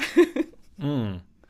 Se on hyvin mielenkiintoista niin kuin tavallaan soittaa ja, ja just leikkiä sillä, sillä yleisöenergialla ja uskaltaa olla. Mulle sanottiin joskus teatterikorkeakoulussa, että, että paras näyttelijä tai hyvän, hyvän niin kuin näyttelijän ominaisuus on se, että voi tulla lavalle, ei sanoa mitään ja kertoa tarina. Hmm. Että sä vaan uskallat olla siinä läsnä ja annat sen, sen, niin kuin sen tarinan tulla sun kautta. Niin se, on, se vaatii tosi paljon rohkeutta ja se on just tätä autenttisuutta. Että sitä, sitä feikkaamisesta pois mistä sä ammennat sun omaa energiaa? Säkin oot aika energeettinen ihminen ja teet paljon juttuja ja näin, niin mistä se intohimo syntyy? Mitkä on sellaiset asiat, jotka, jotka niin kuin syöttää sitä sun energiaa? Hmm. No siis kyllä mä koen, että niin kun mulla on tosi tärkeää se, että mistä, mistä mä puhun ylipäätänsä, että, että se aihe pitää olla semmoinen, mikä jollain tavalla energisoi mua, että mä en mene niin kuin en, en voisi kuvitella, että menisi puhumaan jostain aiheesta, josta saattaisi tietääkin, mutta sitten ei välttämättä niin kuin jollain tavalla, millään tavalla uskoisi siihen asiaan tai olisi siihen sille vihkiytynyt. Että kyllä en mä tiedä, mulla on jotenkin semmoinen tietynlainen niin jotenkin tapa, että mä tykkään tai koen, että yleensä kun menee puhumaan, niin siitä niin kuin enemmän saa energiaa kuin mitä on ehkä, ehkä tota, niin kuin silleen, käyttänyt loppujen lopuksi siihen. Toki kahden päivän koulutuksen jälkeen saattaa olla aika kaikensa antanut olo, mutta, mutta jotenkin, en mä tiedä, mä itse koen, että sit jotenkin niistä tilanteista saa, saa tosi paljon sitä, että, että vaikka olisikin akku jotenkin, en mä tiedä, puolityhjillään, niin sieltä aina se vaan jostain niin kuin tulee se, se energia, kun, kun menee. Mutta tota, varmaan se viittaisi siihen, että meditoinko mä ja, ja, ja nukunko hyvin ja, ja tällaiseen, että tota, ei mulle ehkä ole sellaista mitään, mitään niin kuin yhtä. Mutta se, mihin, mikä on mulle ollut vaikeaa, mihin mä oon joutunut ihan hirveästi käyttää kyllä omaa niin kuin, kapasiteettia, on siis keskittyminen. Mm-hmm. Se, että mä niin kuin miettisin, että mä, että mä tunnin päästä vaikka menossa jonnekin, niin mä ottaisin sanoja ja miettisin. Keskitty- Ehkä se on kuin tietynlaista meditaatiota myöskin, että niin kuin on siinä ja, ja sitten vaan niin kuin pyrkii olemaan mahdollisimman läsnä siinä tota, itse tilaisuudessa, että tota, kun on, on vähän just tämmöinen tu- tuuliviiri lu- ja ehkä nuorempana tekikin niitä virheitä, että meni vähän niin kuin takki auki jonnekin ja sitten vaan molotti jotain, niin enää jotenkaan niin kuin sit oma integriteetti antaa, annattaa siihenkään niin kuin periksi, että jotenkin haluaa kunnioittaa nimenomaan sitä yleistöä ja, ja tilaa ja silleen, että on niin kuin ihan oikeasti sataprosenttisen läsnä ja niin kuin miettinyt ja valmistautunut ja silleen hengä, hengähtänyt eikä niin kuin juokse edellisestä paikasta seuraavaa hurrikaanin keskiössä on aina tyyntä, mutta sitten jos sä heti meet vähän niin kuin sen, sen ulkopuolelle, niin sitten alkaa, alkaa niin kuin lentää. Et jos sä oot siinä niin kuin läsnä siinä niin kuin keskellä, niin sä käytät paljon vähemmän energiaa. Hmm. Avantouimarina tiedät sen, että et ei kannata hötkyillä siellä avannossa. Se niin kuin kuluttaa tosi paljon ja se on niin kuin ärsyttävää. Ja, ja tota, niin se ärsyttää, ärsyttää sen mieltä ja se ärsyttää sun kehoa. Mm. Että jos joku ei ole käynyt nyt vielä avannossa, niin suosittelen käymään. Että jos laitat käden kylmää veteen ja pidät sen paikallasi, tai verrattuna siihen, että sä, sä heilutat sitä, niin kun sä heilutat sitä, niin se tuntuu paljon kylmemmältä se vesi. Tai toinen esimerkki, että jos otat lumikimpaleen tai, tai, tai jääkimpaleen sun käteen ja pidät sen vaan tällä kädessä, tai sitten jos sä puristat sitä, niin sä puristat sitä, niin tuntuu paljon kylmemmältä. Eli jos kun jännität, niin siihen menee enemmän energiaa ja kaikki tuntuu jotenkin paljon isommalta. Eli Om Shanti, rauhoit, rauhoittuminen, läsnä, läsnäolo, niin se kuluttaa vähemmän energiaa. Mm. Ja jos miettii taas niin kuin mentaalitasolla, että kun sä huolehdit, niin sähän kans niin kuin pyörität niin kuin ajatuksia mielessä, niin se kuluttaa energiaa. Ja jos sä oot läsnä, niin vähemmän. Mutta se on, se on aika monelle ihmiselle aika pelottava semmoinen tietty tietty tyhjiö. Ja, ja näin analysoin nyt sun, sun reaktiosta ja, ja uskon, että sä oot sama, sama mieltä mun kanssa, että, että tämäkin on yksi syy, miksi tuntee vetoa tietyllä tavalla tämmöisiin tilanteisiin, että kun sä oot yleisön edessä, niin se on vähän pakko mennä. Ja se on semmoinen tietty meditatiivinen tila, semmoinen tietty tyhjiö siinä ja vaan toimii tietynlaisen konduittina, vaan kanavoi sitä tietoa, mitä tarvii sen yleisön kuulla siinä hetkessä. Hmm. Joo. Onko mä ihan hukassa? Ei, ei. Jatka, jatka. niin, niin, niin menee tässä meditatiiviseen tilaan tästä, tästä näin paasauksesta. No miten sä valmistaudut äh, puhetta varten äh, silloin aamulla, kun sä oot menossa tekemään, vetämään jonkun puheen? Ja, ja tota, vielä sitten mennään hetken päästä siihen, että mitä sitten just ennen kuin sä astut lavalle, niin onko sulla jotain semmoisia tiettyjä rituaaleja, pitääkö syödä erityisen hyvä aamupala, vai riittääkö elovena keksit, vai, vai niinku mikä, mikä on niinku meininki? Äh, no siis nykyään mulla on ainakin se, että kun joskus aiemmin, ja varsinkin silloin korporaatiomaailmassakin saattoi niinku pyöriä silleen niinku tosi tiukalla aikataululla käydä vetämässä ympäri kaupunkia, mm niin, niin erinäköisiä settejä, niin nykyään mulla on se, että mä aika tarkka just siitä, että miten mä aikataulutan ylipäätänsä, että mä en niin samalle päivälle ottaisi kuin ihan extreme-tilanteessa vaikka niin kuin kahta eri esiintymistä, niin että on pystynyt just se, että, että sulla on sitä ennen semmoista tyhjää tilaa, että musta olisi ihan hirveätä niin kuin mennä. Mä oon joskus tehnyt just sellainen, että taksilla vaan edellisestä paikasta seuraavaan, niin se on tosi epämiellyttävä tunne saapua paikalle silleen, niin kuin, että sulla on mm. vielä edelliset kalvot täällä niin kuin verkkokalvoilla ja sitten pitäisi mennä niin kuin sinne, sinne uuteen paikkaan, niin mulle se semmoinen niin tyhjä tila siinä, että jos, se on, jos mulla on vaikka aamulla esitys jossain eri kaupungissa, niin mä menen aina edellisenä iltana nukun hyvin hotellissa ja herään niin kuin tosi aikaisin ja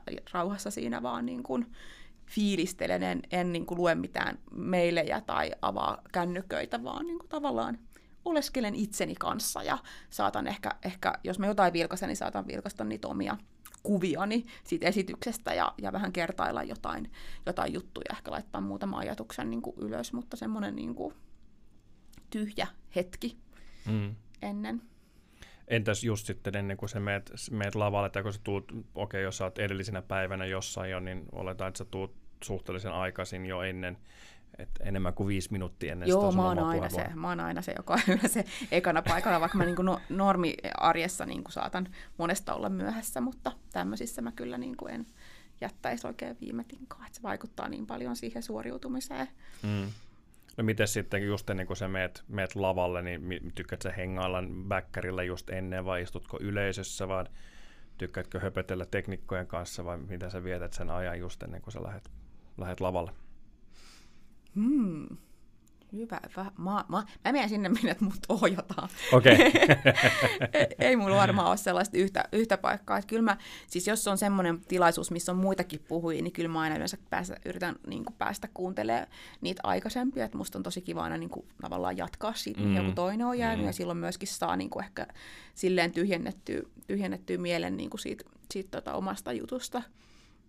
Mutta tuntuu, että no, jokainen tilaisuus on sitten kuitenkin aina vähän erilainen ja riippuu aina vähän, että mitä sitten siellä on niitä järjestäjänkin vaatimuksia erilaisista teknisistä tsekeistä ja, ja muista, että mihin sitä niin kun ohjataan. Niin.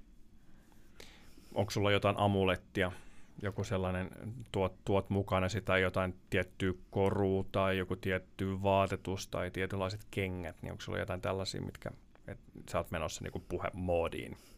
Ei vielä. Ei Mut vielä. Ei. siis kyllä mä itse asiassa miettii, tota, mitä hyötyä on ollut kauppakorkeakoulusta itsellä, niin yksi semmoisia hyödyllisempiä kursseja on ollut just nämä puheenviestinnän kurssit, mitä mm-hmm. niitä silloin 20 vuotta sitten kutsuttiin, niin kyllä mulla on just jäänyt mieleen tämmöiset niin kuin ohjeet, että et, et pukeudu niin kuin mukavasti, että ole niin kuin itsesi näköinen ja semmoinen, että ei mistään saa sukkahousu kiristää tai olla liian tiukka korkokenkä tai, tai liian avara kaulaaukko tai mitään semmoista, missä sulla olisi vähän semmoinen olo, että, äh, että nyt mä vähän niin kuin on epämukavasti tässä, että yleensä mulla just niin kuin nytkin näkyy, kato kun mä oon tässä puhumassa, niin tämmöinen mm-hmm. trikomekko ja mm-hmm. niin kuin flatit kengät ja, ja se on niin kuin mukava olo ja niin kuin kotoisa olo ja niin kuin semmoinen olo, että minä olen nyt oma itteni tässä. Juurikin näin.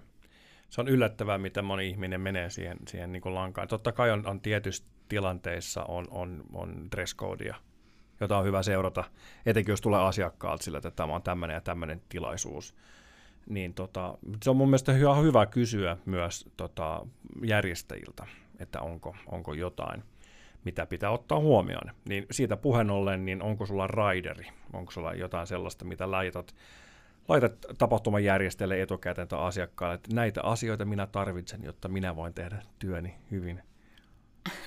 Kolme, kolme punaista päärynää bäkkärille. Pitäisikö mulla olla?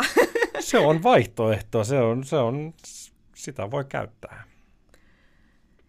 Tota, ei ole, mutta siis huomaan, että välillä niin kun olisi voinut niin kun tsekata joitain asioita ylipäätänsä paremmin. Et mä olin just itse asiassa viime viikolla nauhoittamassa yhdelle asiakkaalle ennakkoon sellaista niin kuin digitaalista nauhoitetta, missä sitten mä tajus, tajusin siinä paikan päälle, että en mä ollut ottanut mitään kuvaanvaihtaja, miksi sitä kutsutaan. Niin, se oli sellainen, niin kuin, että joutui, joutui niin kuin, silleen, niin, niin, niin, ihan se oli sun asia. Että, mm. niin, Mm. Että tota, et, et, et semmoinen varmaan niin kuin oppi tämmöiselle itselle rämäpäälle, että olisi varmaan hyvä aina niin kuin mm. silleen kahteen kertaan sekata kaikki tämmöiset pienet tekniset yksityiskohdat. Kyllä.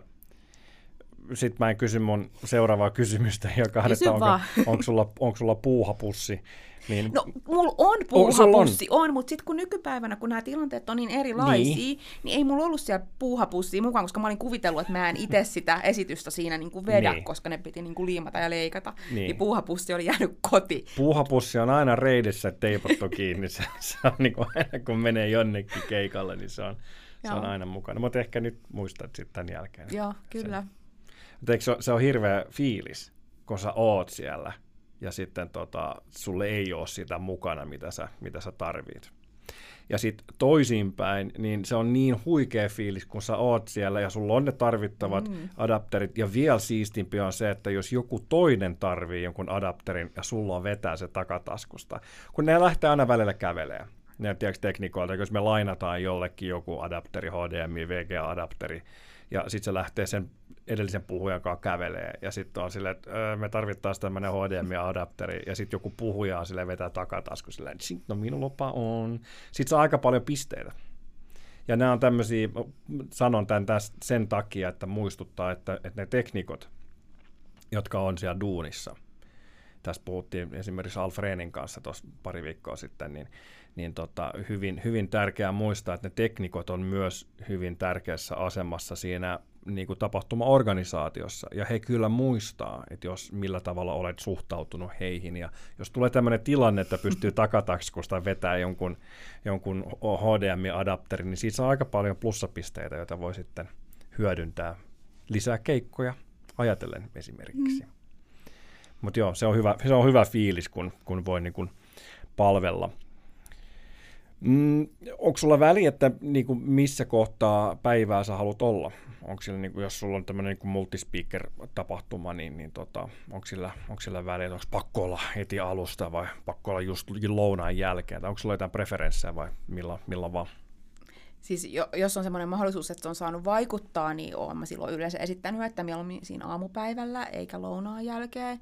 Mutta sitten mm, niin mä uskon, että se on aika monella se, että jotenkin ehkä sit tässä nyt, niin kun vuodet on karttunut, niin on ehkä tullut myöskin vähän sellainen itselle sitten semmoinen olo, että no, että et, miksi mä rupeisin sanelemaan sitten sen järjestävän tahon aikatauluja, niin kuin että, että ehkä nykyään tyytyy helpommin sit siihen niin kuin viimeiseen puheenvuoroon, jos se on järjestäjän kannalta niin kuin mietitty sit se kokonaisuuskin mm. niin, että, että ehkä tota, kun muistat, että jossain vaiheessa jännitti tosi paljon että, että just, että mä en halua olla ruoan jälkeen, kun jengi nukahtaa, että mm. apua, että mitä mm. mä niin kuin teen, mikä on se mun kikka kolmonen, että mä saan niin kuin nenät sieltä kahvikupeista ylös.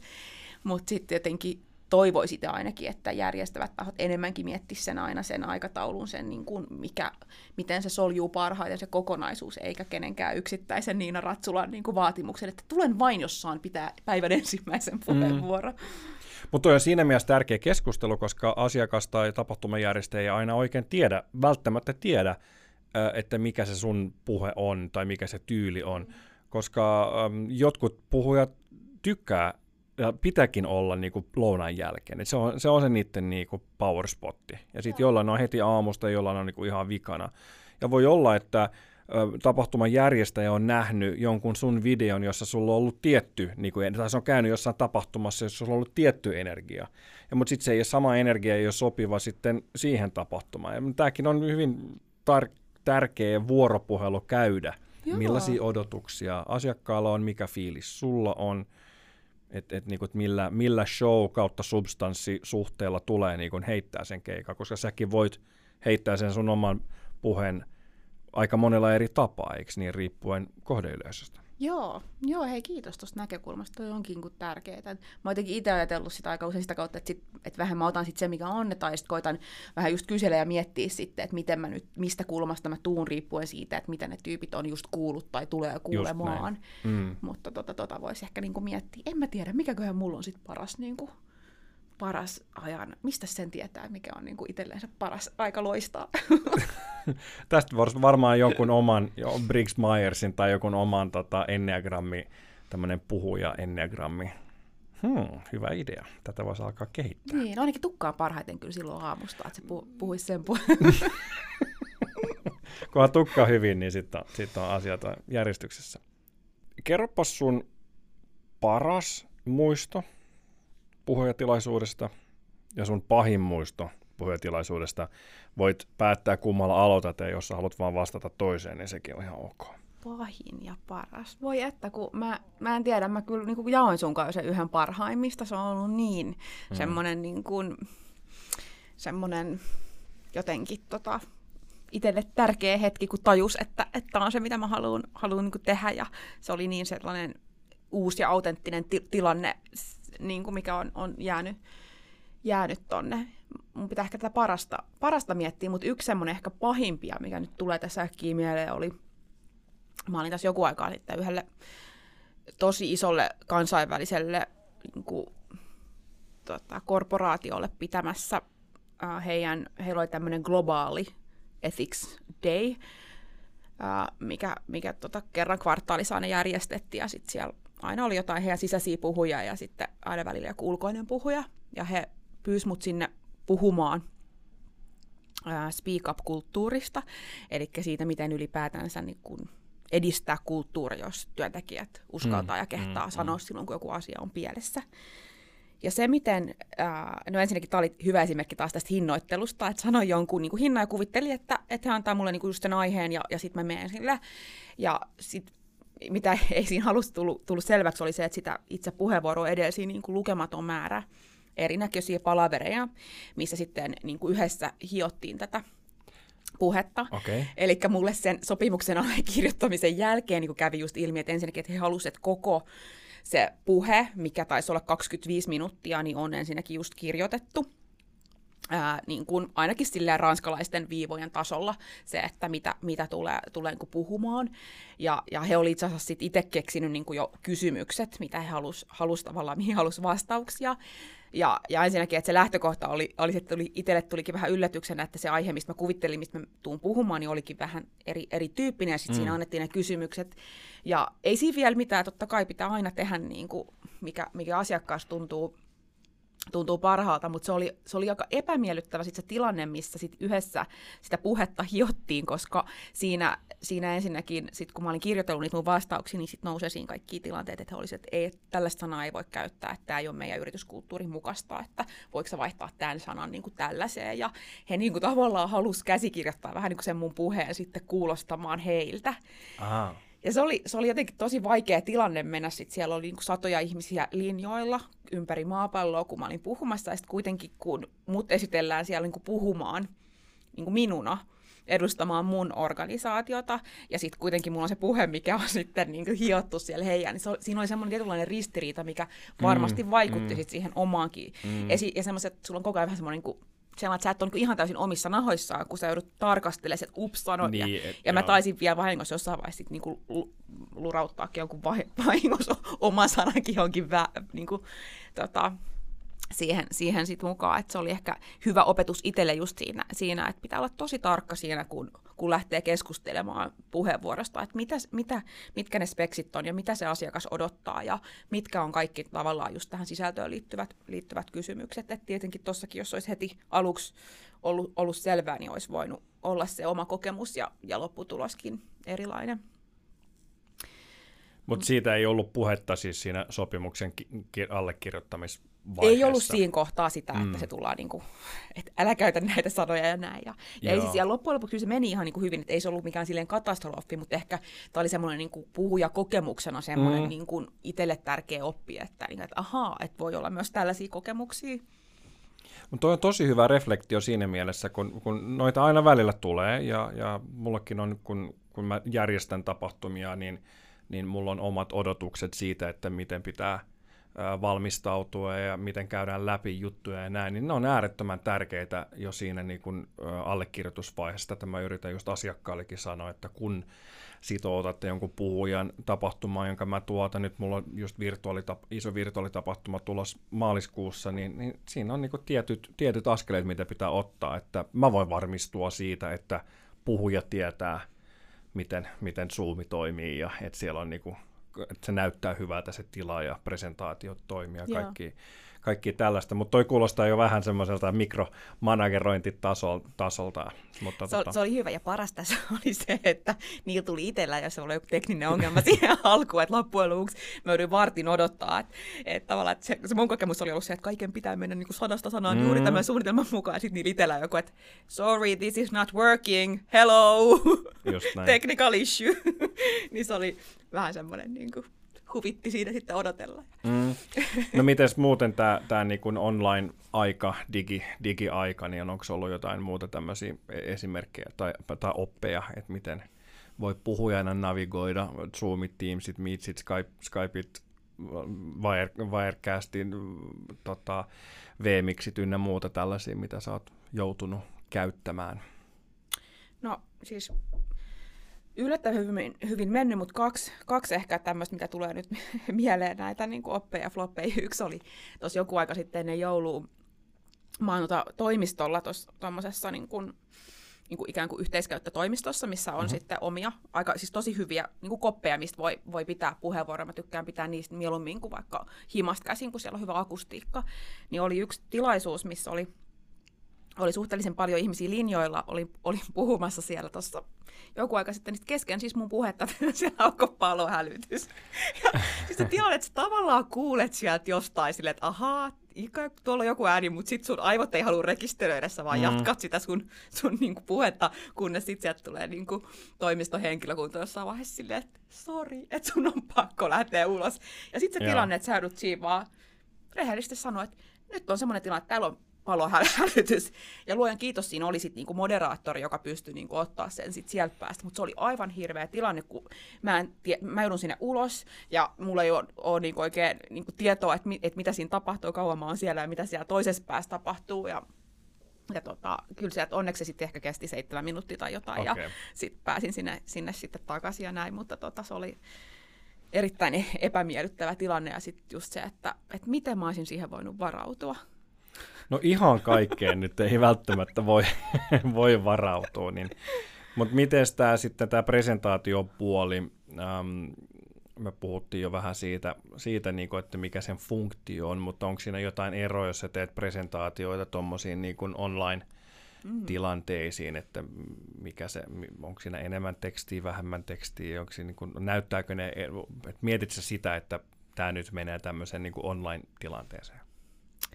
No joo, riippuu vähän siitä justiin tilanteen, tilaisuuden luonteesta. Mä itse asiassa kysyn myöskin tosi usein sieltä ää, toiselta puolelta, että mitä, mitä tulee yleisölle ole näkyvissä, koska sekin vaihtelee hirveästi, että näyttääkö Kyllä. ne naamaa mm, vai sitä, mm, mm. sitä settiä vai, vai, vai tota, niin kuin jompaa kumpaa vai että, että onko heillä jotain toivomuksia ja näin.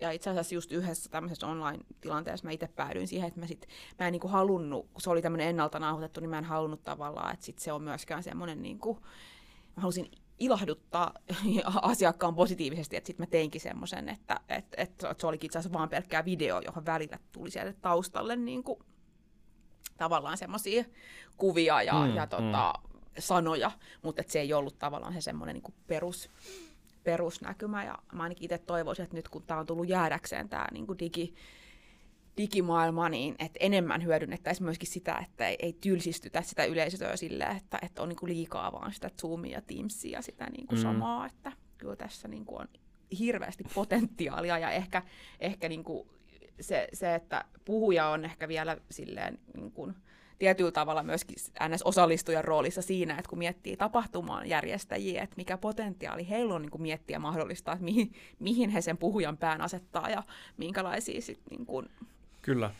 juttuja siihen ottaa mukaan. Ihan samalla tavalla, kun on tosi tärkeä niin kuin puhujana tietää, että mihin se meet puhuu, että meet sä metroarenalle vai meet sä, meet sä kultsalle vai meet sä johonkin boardroomiin – niin että se sun niin kun, esitys muuttuu riippuen, että missä tilassa sä oot ja minkä näköinen tila ja onks, ootko sä korokkeella kuuden metrin korkeudessa vai oot sä tasalattia niin samalla tasolla kuin yleisö? Ja vai onko ne niin ympyrässä sun ympärillä? Ja nämä, nämä niin perusasiat siitä, että miltä se huone näyttää ja muuta, niin se on myös tosi tärkeä käydä se keskustelu näissä virtuaalipuolissa just, että, että mitä yleisö näkee ja, ja että, että, että voi niin suhteuttaa sen oman presentaation, sen oman esityksen kokonaisvaltaisesti siihen tilanteeseen sopivaksi. Jokainen meistä tekee presentaatioita tavalla tai toisella työssä tai elämässä.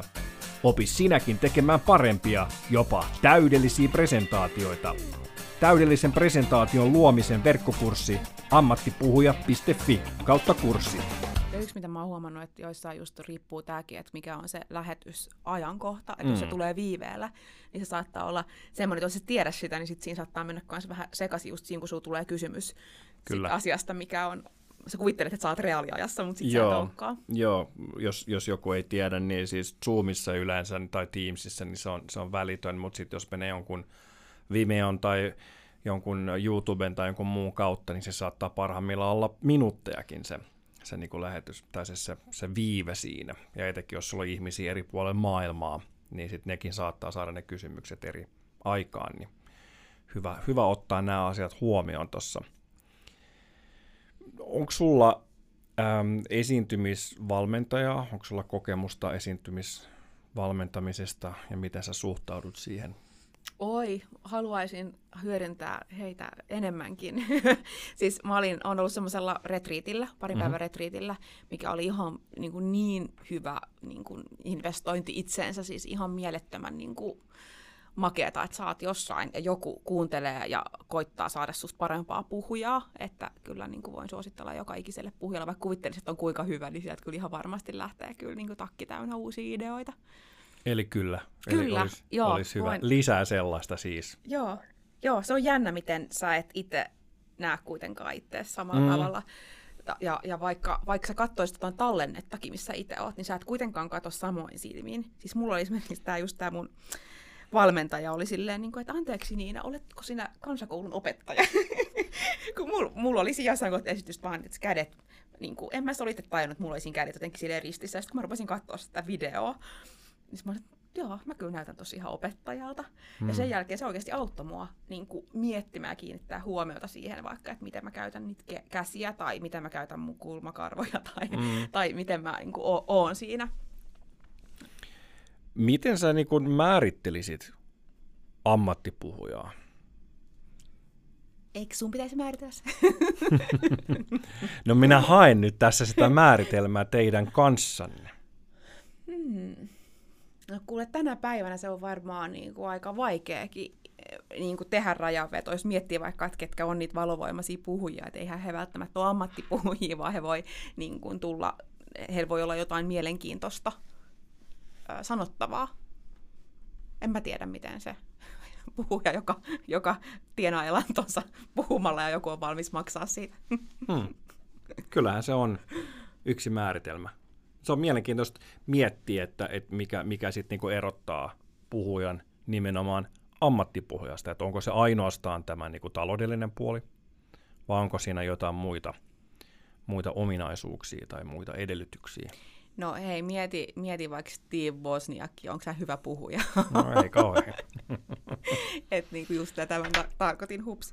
Nyt me alkaa mennä tämä koronamitta tota, ylittymään. Etätikku. no miten sitten muuten näin niin kuin hyvän puhujan ominaisuuksia? Se ei puhuta ammattipuhujasta, vaan sillä, että niin kuin, mit, mitkä on sellaiset ominaisuudet, mitä sun mielestä kuuluu hyvään, hyvälle puhujalle? Onko Hmm. jotain yhteneväisiä tai yhdistäviä tekijöitä? Niin kuin henkilökohtaisia ominaisuuksia vai, vai sitten toimintaa? Niin toimi, toimintaan liittyen, joo. Niin. Siis kyllä mä jotenkin itse niin kuin mun mielestä kaikista tärkeintä olisi se yleisön kunnioittaminen, että oli se sitten sitä just, että sä, sä oot oikeasti valmistautunut, sä oot paikalla, sä tunnet sen, sä, sä tiedät, niin kuin sä oot tavallaan tehnyt niiden eurojen eteen, mitä sulle maksetaan, niin sen tarvittavan taustatyön ja, ja jollain tavalla niin kuin osoitat, kun sen, se näkee, yleisö, yleisö näkee sen kuitenkin aika hyvin, että kuinka, kuinka tavallaan sä oot siihen valmistautunut. Ja, ja tota, sit jos, mun, mun mielestä mä en tee itse mitään hirveämpää kuin olla sellaisen, kuunnella sellaista puhujaa, joka tuntuu, tuntuu että ei kunnioita tai arvosta sitä omaa yleisöönsä, niin sit siitä jää vähän sit se, vaikka hän olisi kuinka hyvä puhuja, niin se viesti ei jotenkaan sitten kyllä tunnu hirveän tärkeältä. Joo, se on, se on inhottava tunnekin, kun jää sitten niin kuin liikaa fokusoimaan, fokusoitumaan siihen sen, sen puhujan oma hy, hyvä, hyväisyyteen sitten. Niin, ja sitten mun mielestä toimii vähän kuin kahteen suuntaan, että mun mielestä se on aina niin kuin äärimmäisen inspiroivaa mennä johonkin uuteen yleisöön ja opetella tuntea sitä, koska sä opit aina siinä niin kuin hirveän paljon jotain myöskin niin kuin uutta mm. jo sitä kautta, että silloin kun sä oot tehnyt sun duunin hyvin ja oot helposti lähestyttävä ja oot läsnä ja kunnioitat, niin silloin yleensä sut kysytään enemmän niitä kysymyksiä, sut, mm. sun, sut, siitä tapahtuu se vuorovaikutus ja myöskin siinä valmistautumisprosessissa mulla esimerkiksi semmoinen niin kuin ikään kuin yksi uusi Uh, näkökulma, missä mä olin, olin tässä hiljattain puhumassa, että mä puhuin nimenomaan myyntijohdolle. Ja se, että vaikka mä tavallaan, tämä mitä mä teen liittyy tosi paljon niin kuin myynnin käyttäytymiseen ja myynti-insentiiveihin ja kaikkeen tämmöiseen, mutta se, että vielä niin kuin oikeasti, että, että nyt siellä on just se myyjä, on se sun, niin kuin, kelle sä puhut, niin se oli tosi mielenkiintoista niin kuin oikeasti mennä myy, myynnin pään sisään ja ruveta miettimään sen myyjän niin kuin maailmaa. Ja sitten mun sisko, joka toimii niin kuin myynti, kaupallisen organisaation vetäjänä, niin sitten oli myös tällainen kiva, että pystyi häneltä vähän niin sparrailemaan, että niin, mikäs, mikäs myyntiorganisaatio on tärkeää, että se niin oikeasti miettii taas uudesta näkökulmasta. Ja Mm. huomenna se voi olla tosi ihan eri se yleisö, ja sitten sä opit aina jotain uutta, kun miettii sitä uutta näkökulmaa. Mm. Nimenomaan, ketä ammattipuhujaa fanitat tai arvostat? Mm. Oi, oi. Mitäs tässä nyt sitten niin sanoisi sellaista, joka ei olisi jos, jos se, jotta ei olisi liian kliseisen kuul, kuulonen, niin kyllä mä varmaan nostaisin siis mun oman esikuvan, ketä mä tosi paljon siteeraan ja ketä ilman ehkä mä en olisi pitänyt sitä mun 2018 vuoden puhetta, mikä muutti mun elämän, niin on sellainen kuin Kido Palazzo, mm. mikä on niin kuin tämmöisen bisnesetiikan edelläkävijä ä, Euroopassa puhuu, hän on niin kuin tutkinut ja lanseerannut tämmöisen eettisen sokeutumisen konseptin, mikä on niin kuin tosi niin kuin ihan tavallaan mieletön niin kuin tarino, tarinoittaminen sille, että miten hyvät tyypit tekee pahoja asioita. Että hän on niin kuin mun oppi-isä ja suuresti niin kuin ylöspäin katsomani he, henkilö. Onko tämä just tämän niin kuin sisällön takia vai niin kuin esiintymistyylin takia vai molempien? Ähm, no mun mielestä siis se ottamatta nyt kantaa hänen pikkurillin liikkeisiinsä, se mitä mm. mä oon häneltä niin kuin tavallaan oppinut, jos voi sanoa sille hyvällä tavalla jopa kopioinut, on se semmoinen niin tarina, se storytelling-puoli, mm. että miten hän, kun tämä on niin vaikea ja abstrakti aihe, niin, niin myöskin se, että hän on tuonut mulle toivoa siihen, että sä pystyt niin kuin, tuomaan tämän aiheen myöskin niin kuin kelle tahansa relevantille ja, ja niin kuin pysäyttävällä tavalla esille ja löytää tavallaan sen oman kulman puhua tästä. Entäs suomalaisista puhuista? Christopher Weissin lisäksi. Niin, niin just. No en mä tiedä, mä kyllä tykkään Perttu Pölösestä tosi paljon, että hän mm. on mun mielestä semmoinen, niin kuin, ja sitten kun ihan kun, kun itse on tämmöinen niin kuin, nelikymppiä re, lähestyvä tyyppi, ja kun puhuu ylipäätänsä niin oma ikäpolven kanssa ja puhuu sitä, että, että kuka on inspiroiva tyyppi, ketä olet käynyt kuuntelemassa, niin kyllä se Perttu aika usein silleen mainitaan, mikä on musta jotenkin kuin ihanaa, että hmm. on ihmisiä, jotka oikeasti tekee työtä, joka vaikuttaa ihmisten ajatteluun ja muuttaa ihmisten ehkä asento, a, asenteita ja, ja niin kuin maailman katsomusta ja, ja saa auki jotain semmoisia lukkoja tai ajatusmalleja tai harhoja, niin musta se on niin kuin se puhujan tärkein työ ja ainakin mun mielestä siis Perttu on tosi hienosti onnistunut niin kuin ikään kuin ikäluokkaan katsomatta tekee tämän. Terkkuja Pertulle. Välitetään Pertulle terkkuja, kun hän istuu samaan tuoliin kahden päivän päästä no niin. samassa huoneessa. Niin, tota, niin, niin jatketaan keskustelua. Kyllä, hän, hän nousee monesti monesti monen ihmisen huulille ja on, on kyllä näin ammattipuhuja kouluttajan näkökulmastakin erittäin, erittäin hyvä puhuja. Että olen, on kaikki ähm, accolades, mikä se on suomeksi, kaikki, kaikki palkintonsa ynnä muuta saan, saavuttanut ja, ja ansainnut. Äh, niistä puheen ollen olet, olet tota Bonfire Median mukaan – niin olet vuoden 2019 vastuullinen vaikuttaja. Miten tällainen äm, titteli on vaikuttanut sun keikan saatiin ja oletko vivuttanut sitä suoraan? Joo, mä oon tosi otettu, kyllä ihan mielettömän otettu tuosta tosta niinku tittelistä ja se just jotenkin ehkä kun se kuvaa just sitä, mitä haluaa olla. Ja mitä, mm. et se, että, että mä voin olla yrittäjä, mä voin olla tohtori, mä voin olla niin, mikä tahansa suuri johtaja vanhassa elämässäni, mutta se tavallaan, kuka mä haluan olla, on se, että mä haluan vaikuttaa. Mm. Ja sitten mä haluan vaikuttaa vastuullisempaan työelämään ja liiketoimintaan, niin sitten olla jonkun vuoden vastuullinen vaikuttaja, niin oli sellainen niin kuin suurin kunnian osoitus, mitä itse olisi voinut kokea ammatillisesti tietyllä tavalla saavansa puhujana, niin totta, totta kai minä sitä, sitä olen niin kuin, äh, iloinen ja käytän sitä ja ihan varmasti on vaikuttanut myöskin sitten siihen niin kuin omaan profiiliin. Että tarkoittaako siis tämä, että jos, jos sinua nimitettäisiin vuoden tamperelaiseksi, niin sit se, se ei ihan samalla tavalla vaikuttaisi? En mä tiedä, mistä tuo vuoden tamperelainen tulee, mutta ehkä mä itse haluan olla, vaikka mä asunkin, asunkin Karjaalla. Tota, miten nämä muut äm, kirjat ynnä muuta, niin miten ne vaikuttaa? Moni puhujahan miettii sitä, että pitäisikö kirjoittaa kirjaa, niin oletko kirjoittanut kirjoja tai luonut mediaa sen takia, että sä saisit niistä näkyvyyttä, vai onko ne vaan tullut siitä, että sulla on ollut jotain sanottavaa ja millä tavalla ne on vaikuttanut sitten hmm. niin kuin puhumiseen? No, mä oon kirjoittanut yhteensä kuusi kirjaa, joista yksi on väitöskirja ja viisi on niin kuin mm. tämmöistä yritys ammattikirjallisuutta. Ja kyllä ne ensimmäiset kirjat ehkä tuli, en tiedä oliko ne niinku puhuja uran toivossa, vaan ehkä enemmänkin semmoisen, että halusi jollain tavalla ehkä niin kuin itsellekin dokumentoida sitä omaa ammatillista osaamista, että ne lähti just siitä mun väitöskirja-aiheesta ja siitä oikeastaan, mitä on aina tehnyt siellä korporaatiomaailmassa. Uusi, uusi homma, uusi näkökulma, uusi kirja, mm. että halunnut tavallaan tuoda sitä omaa asiantuntemusta niin kuin kansiin ja sitten se, että kun mulla on ollut just sieltä niin kuin nuoruuden runokokoelmista lähtien se kirjoittaminen, se oma itseilmaisun muoto, niin sitten se oli ollut tosi luonnollista, että kirjoittaa sit siitä omasta työstään.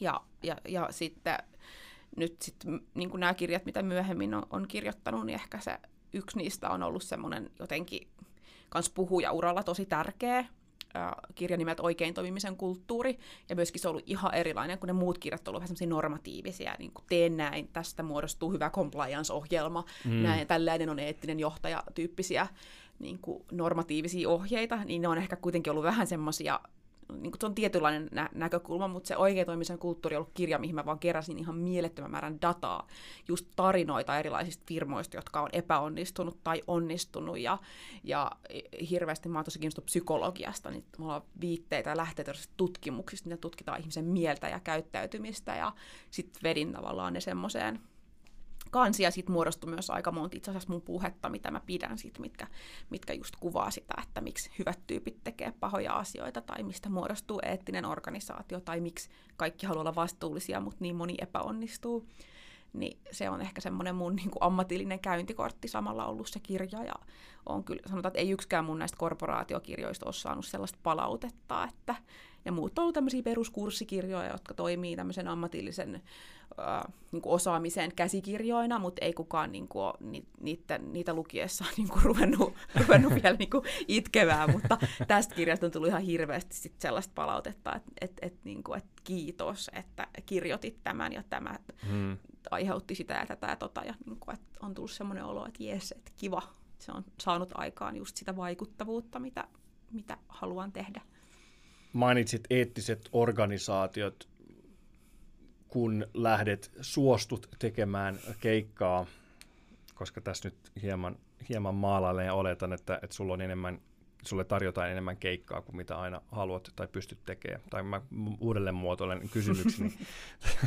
Tuleeko sulle enemmän keikkaa kuin mitä sä haluat tai pystyt tekemään? Niin keikkapyyntöjä. Niin, keikkapyyntöjä, joo siis joutuu kieltäytymään, mutta en mä sano, että mä kieltäytyisin sen takia, että, että joku olisi mulle liian epäeettinen organisaatio, mihin mennä, vaan enemmänkin ehkä on just sit vaan se, että kun et sä pysty kalenteri hallitsemaan sille, että aika usein sit ne, just ne viikot ja päivät, milloin tapahtuu, niin tuppautuu olemaan tiettyinä ajankohtina, että joutuu sen takia kieltäytymään, että on niin kuin ikään kuin ylikysyntää jollekin mm. ajankohdalle. No tuleeko sulla joskus sellaisia pyyntöjä, epäeettisiltä organisaatioilta. Huomaatkin, että ei, to, to, to, tota mä en halua mm. kouluttaa tai opettaa, vai onko se mahdollisuus sitten myös tuoda sitä hyvää etiikkaa? No siis, no siis ensinnäkin, kun mä jotenkin, en tiedä mitä sanaa mä äsken käytiin, voi olla, että mä puhun nyt, nyt pus, pussiin, mutta tietyllä tavalla mä en ajattele sille, että on eettiset ja epäeettiset, vaan mä ajattelen, että on organisaatioita ja on ihmisiä. Välillä me tehdään eettisesti kestävämpiä mm. valintoja, välillä vähemmän eettisesti mm. kestäviä valintoja. Mietin jotain Volkswagenin, niin oli, niillä oli mielettömän upea vastuullisuusohjelma, ihan niin kuin tämmöinen award-winning, ja sitten tuli päästöskandaali, niin kuin, että tavallaan että sulla on siinä saman organisaation voi mahtua niin kuin ne molemmat ääripäät aika hyvin. Ja totuus on, että me ollaan kaikki siellä harmaalla alueella, mutta siis mullahan on iso osa mun niin konsultaatioasiakkaista just niitä, missä on tapahtunut väärinkäytöksiä, missä on huono kulttuuri, jota pitää kehittää. Ja nehän on mulle just sitä hedelmällistä maaperää, mihin pääsee niin tekemään sitä vaikuttavuustyötä. Että eihän kuka täydellinen organisaatio tarvii, tar, tarvii mua.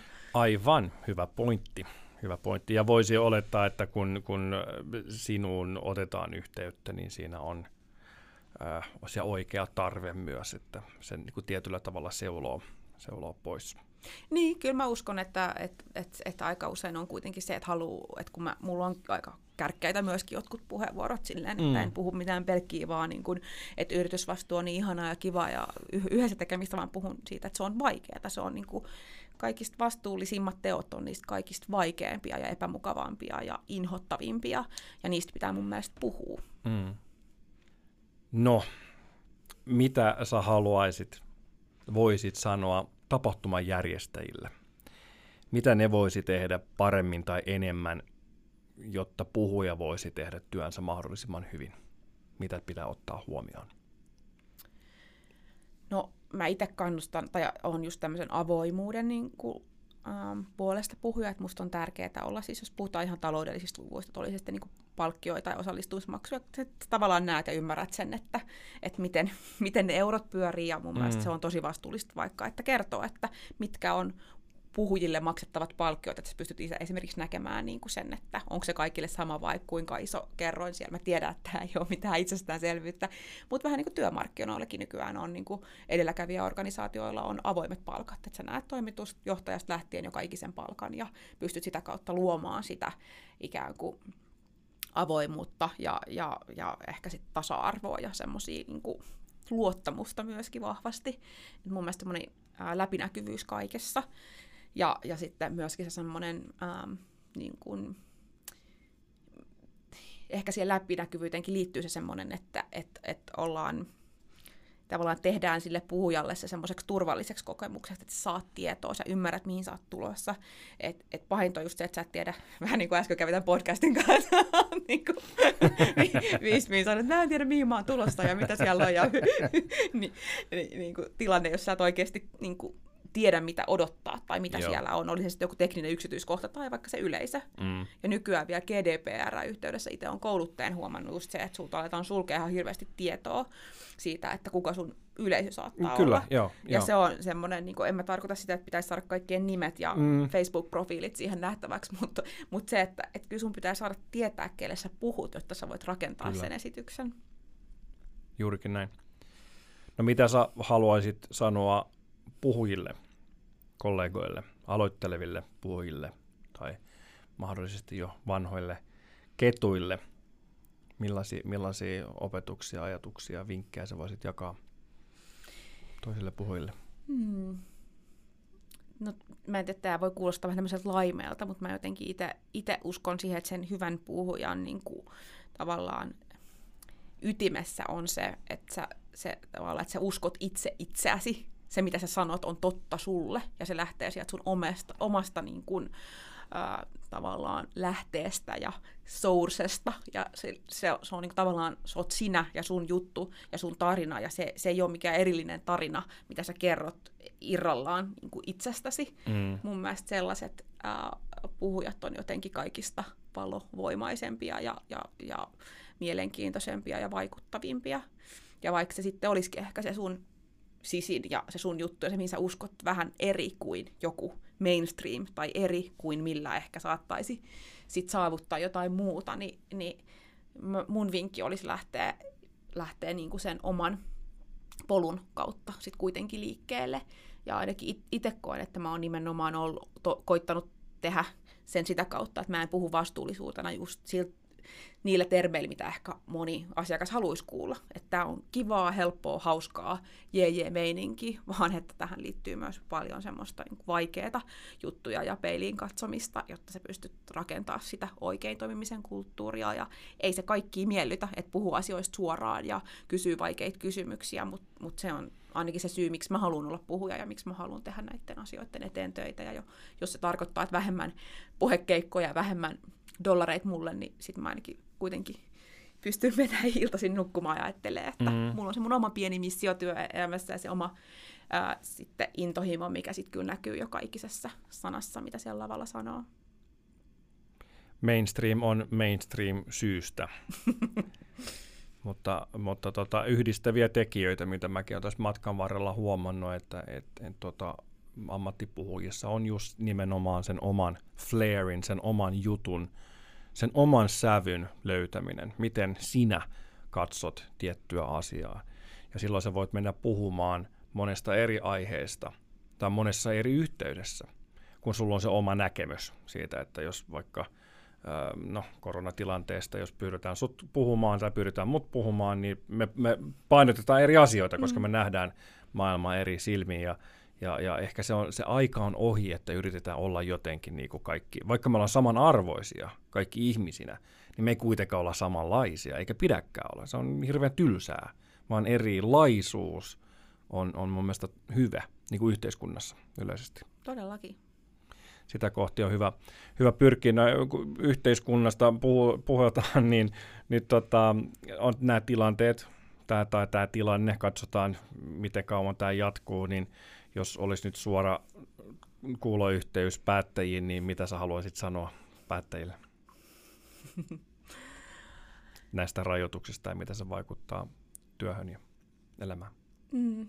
No mun mielestä tietenkin yhteiskunnassa tarvitaan aina niin kuin sääntöjä ja, ja, ja normeja ja väliä pitää, jos ei kansa tottele, niin, niin laittaakin aika, aika isoja rajoituksia, mutta jotenkin niin kuin mä haluaisin sanoa se, että muistetaan se niin kuin inhimillisyys ja se ihminen, se yksittäisen ihmisen niin kuin se realistinen tilanne ja, ja katsotaan myös maailmaa sitä kautta, että kaikkea ei pysty vaan niin kuin sääntöjä sanelemalla ratkaisemaan.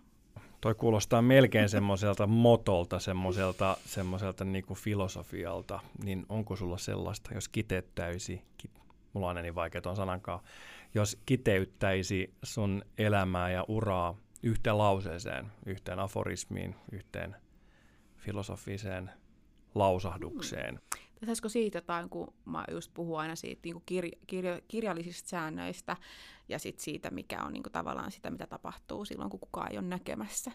Niin se on tavallaan just sitä oikein toimimisen kulttuuria. Niin, tämä voisi olla aika tämmöinen, mä en halua asettaa tämän suoraan sulle mm. niin kuin sanasta sanaa päähän, mutta toimi, toimi näkyvästi silleen, kun toimisit, kun kukaan ei näe. Tai joku sellainen. Mm. Et, et, niin, et roskaat sä silloin, jos kukaan ei näe. Et se on vähän semmoinen, niin kuin, että jos, jos kaataa puun metsässä, mutta kukaan ei kuule, niin tuleeko siitä ääntä? Vähän semmoinen, että niin, et, on, ja miten sit, sä toimit silloin, kun kukaan ei katso. On, ja siis varmaan joku amerikkalainen suuri ajattelija on joskus sanonut just tota, että, että integriteetti on sitä, mitä teet silloin, kun kukaan ei ole näkemässä. Niin se tavallaan viittaa vähän niin kuin just siihen, mm. että whatever it says on the wall, niin on sitten kuitenkin tavallaan turhaa tai tyhjänpäiväistä, jos se ei ole se, mitä sä teet silloin, kun sä oot se vikatyyppi siellä toimistolla. Just näin. Sammuta valot. Vi- viimeinen sammuttaa valot. Mistä sä haaveilet tällä hetkellä?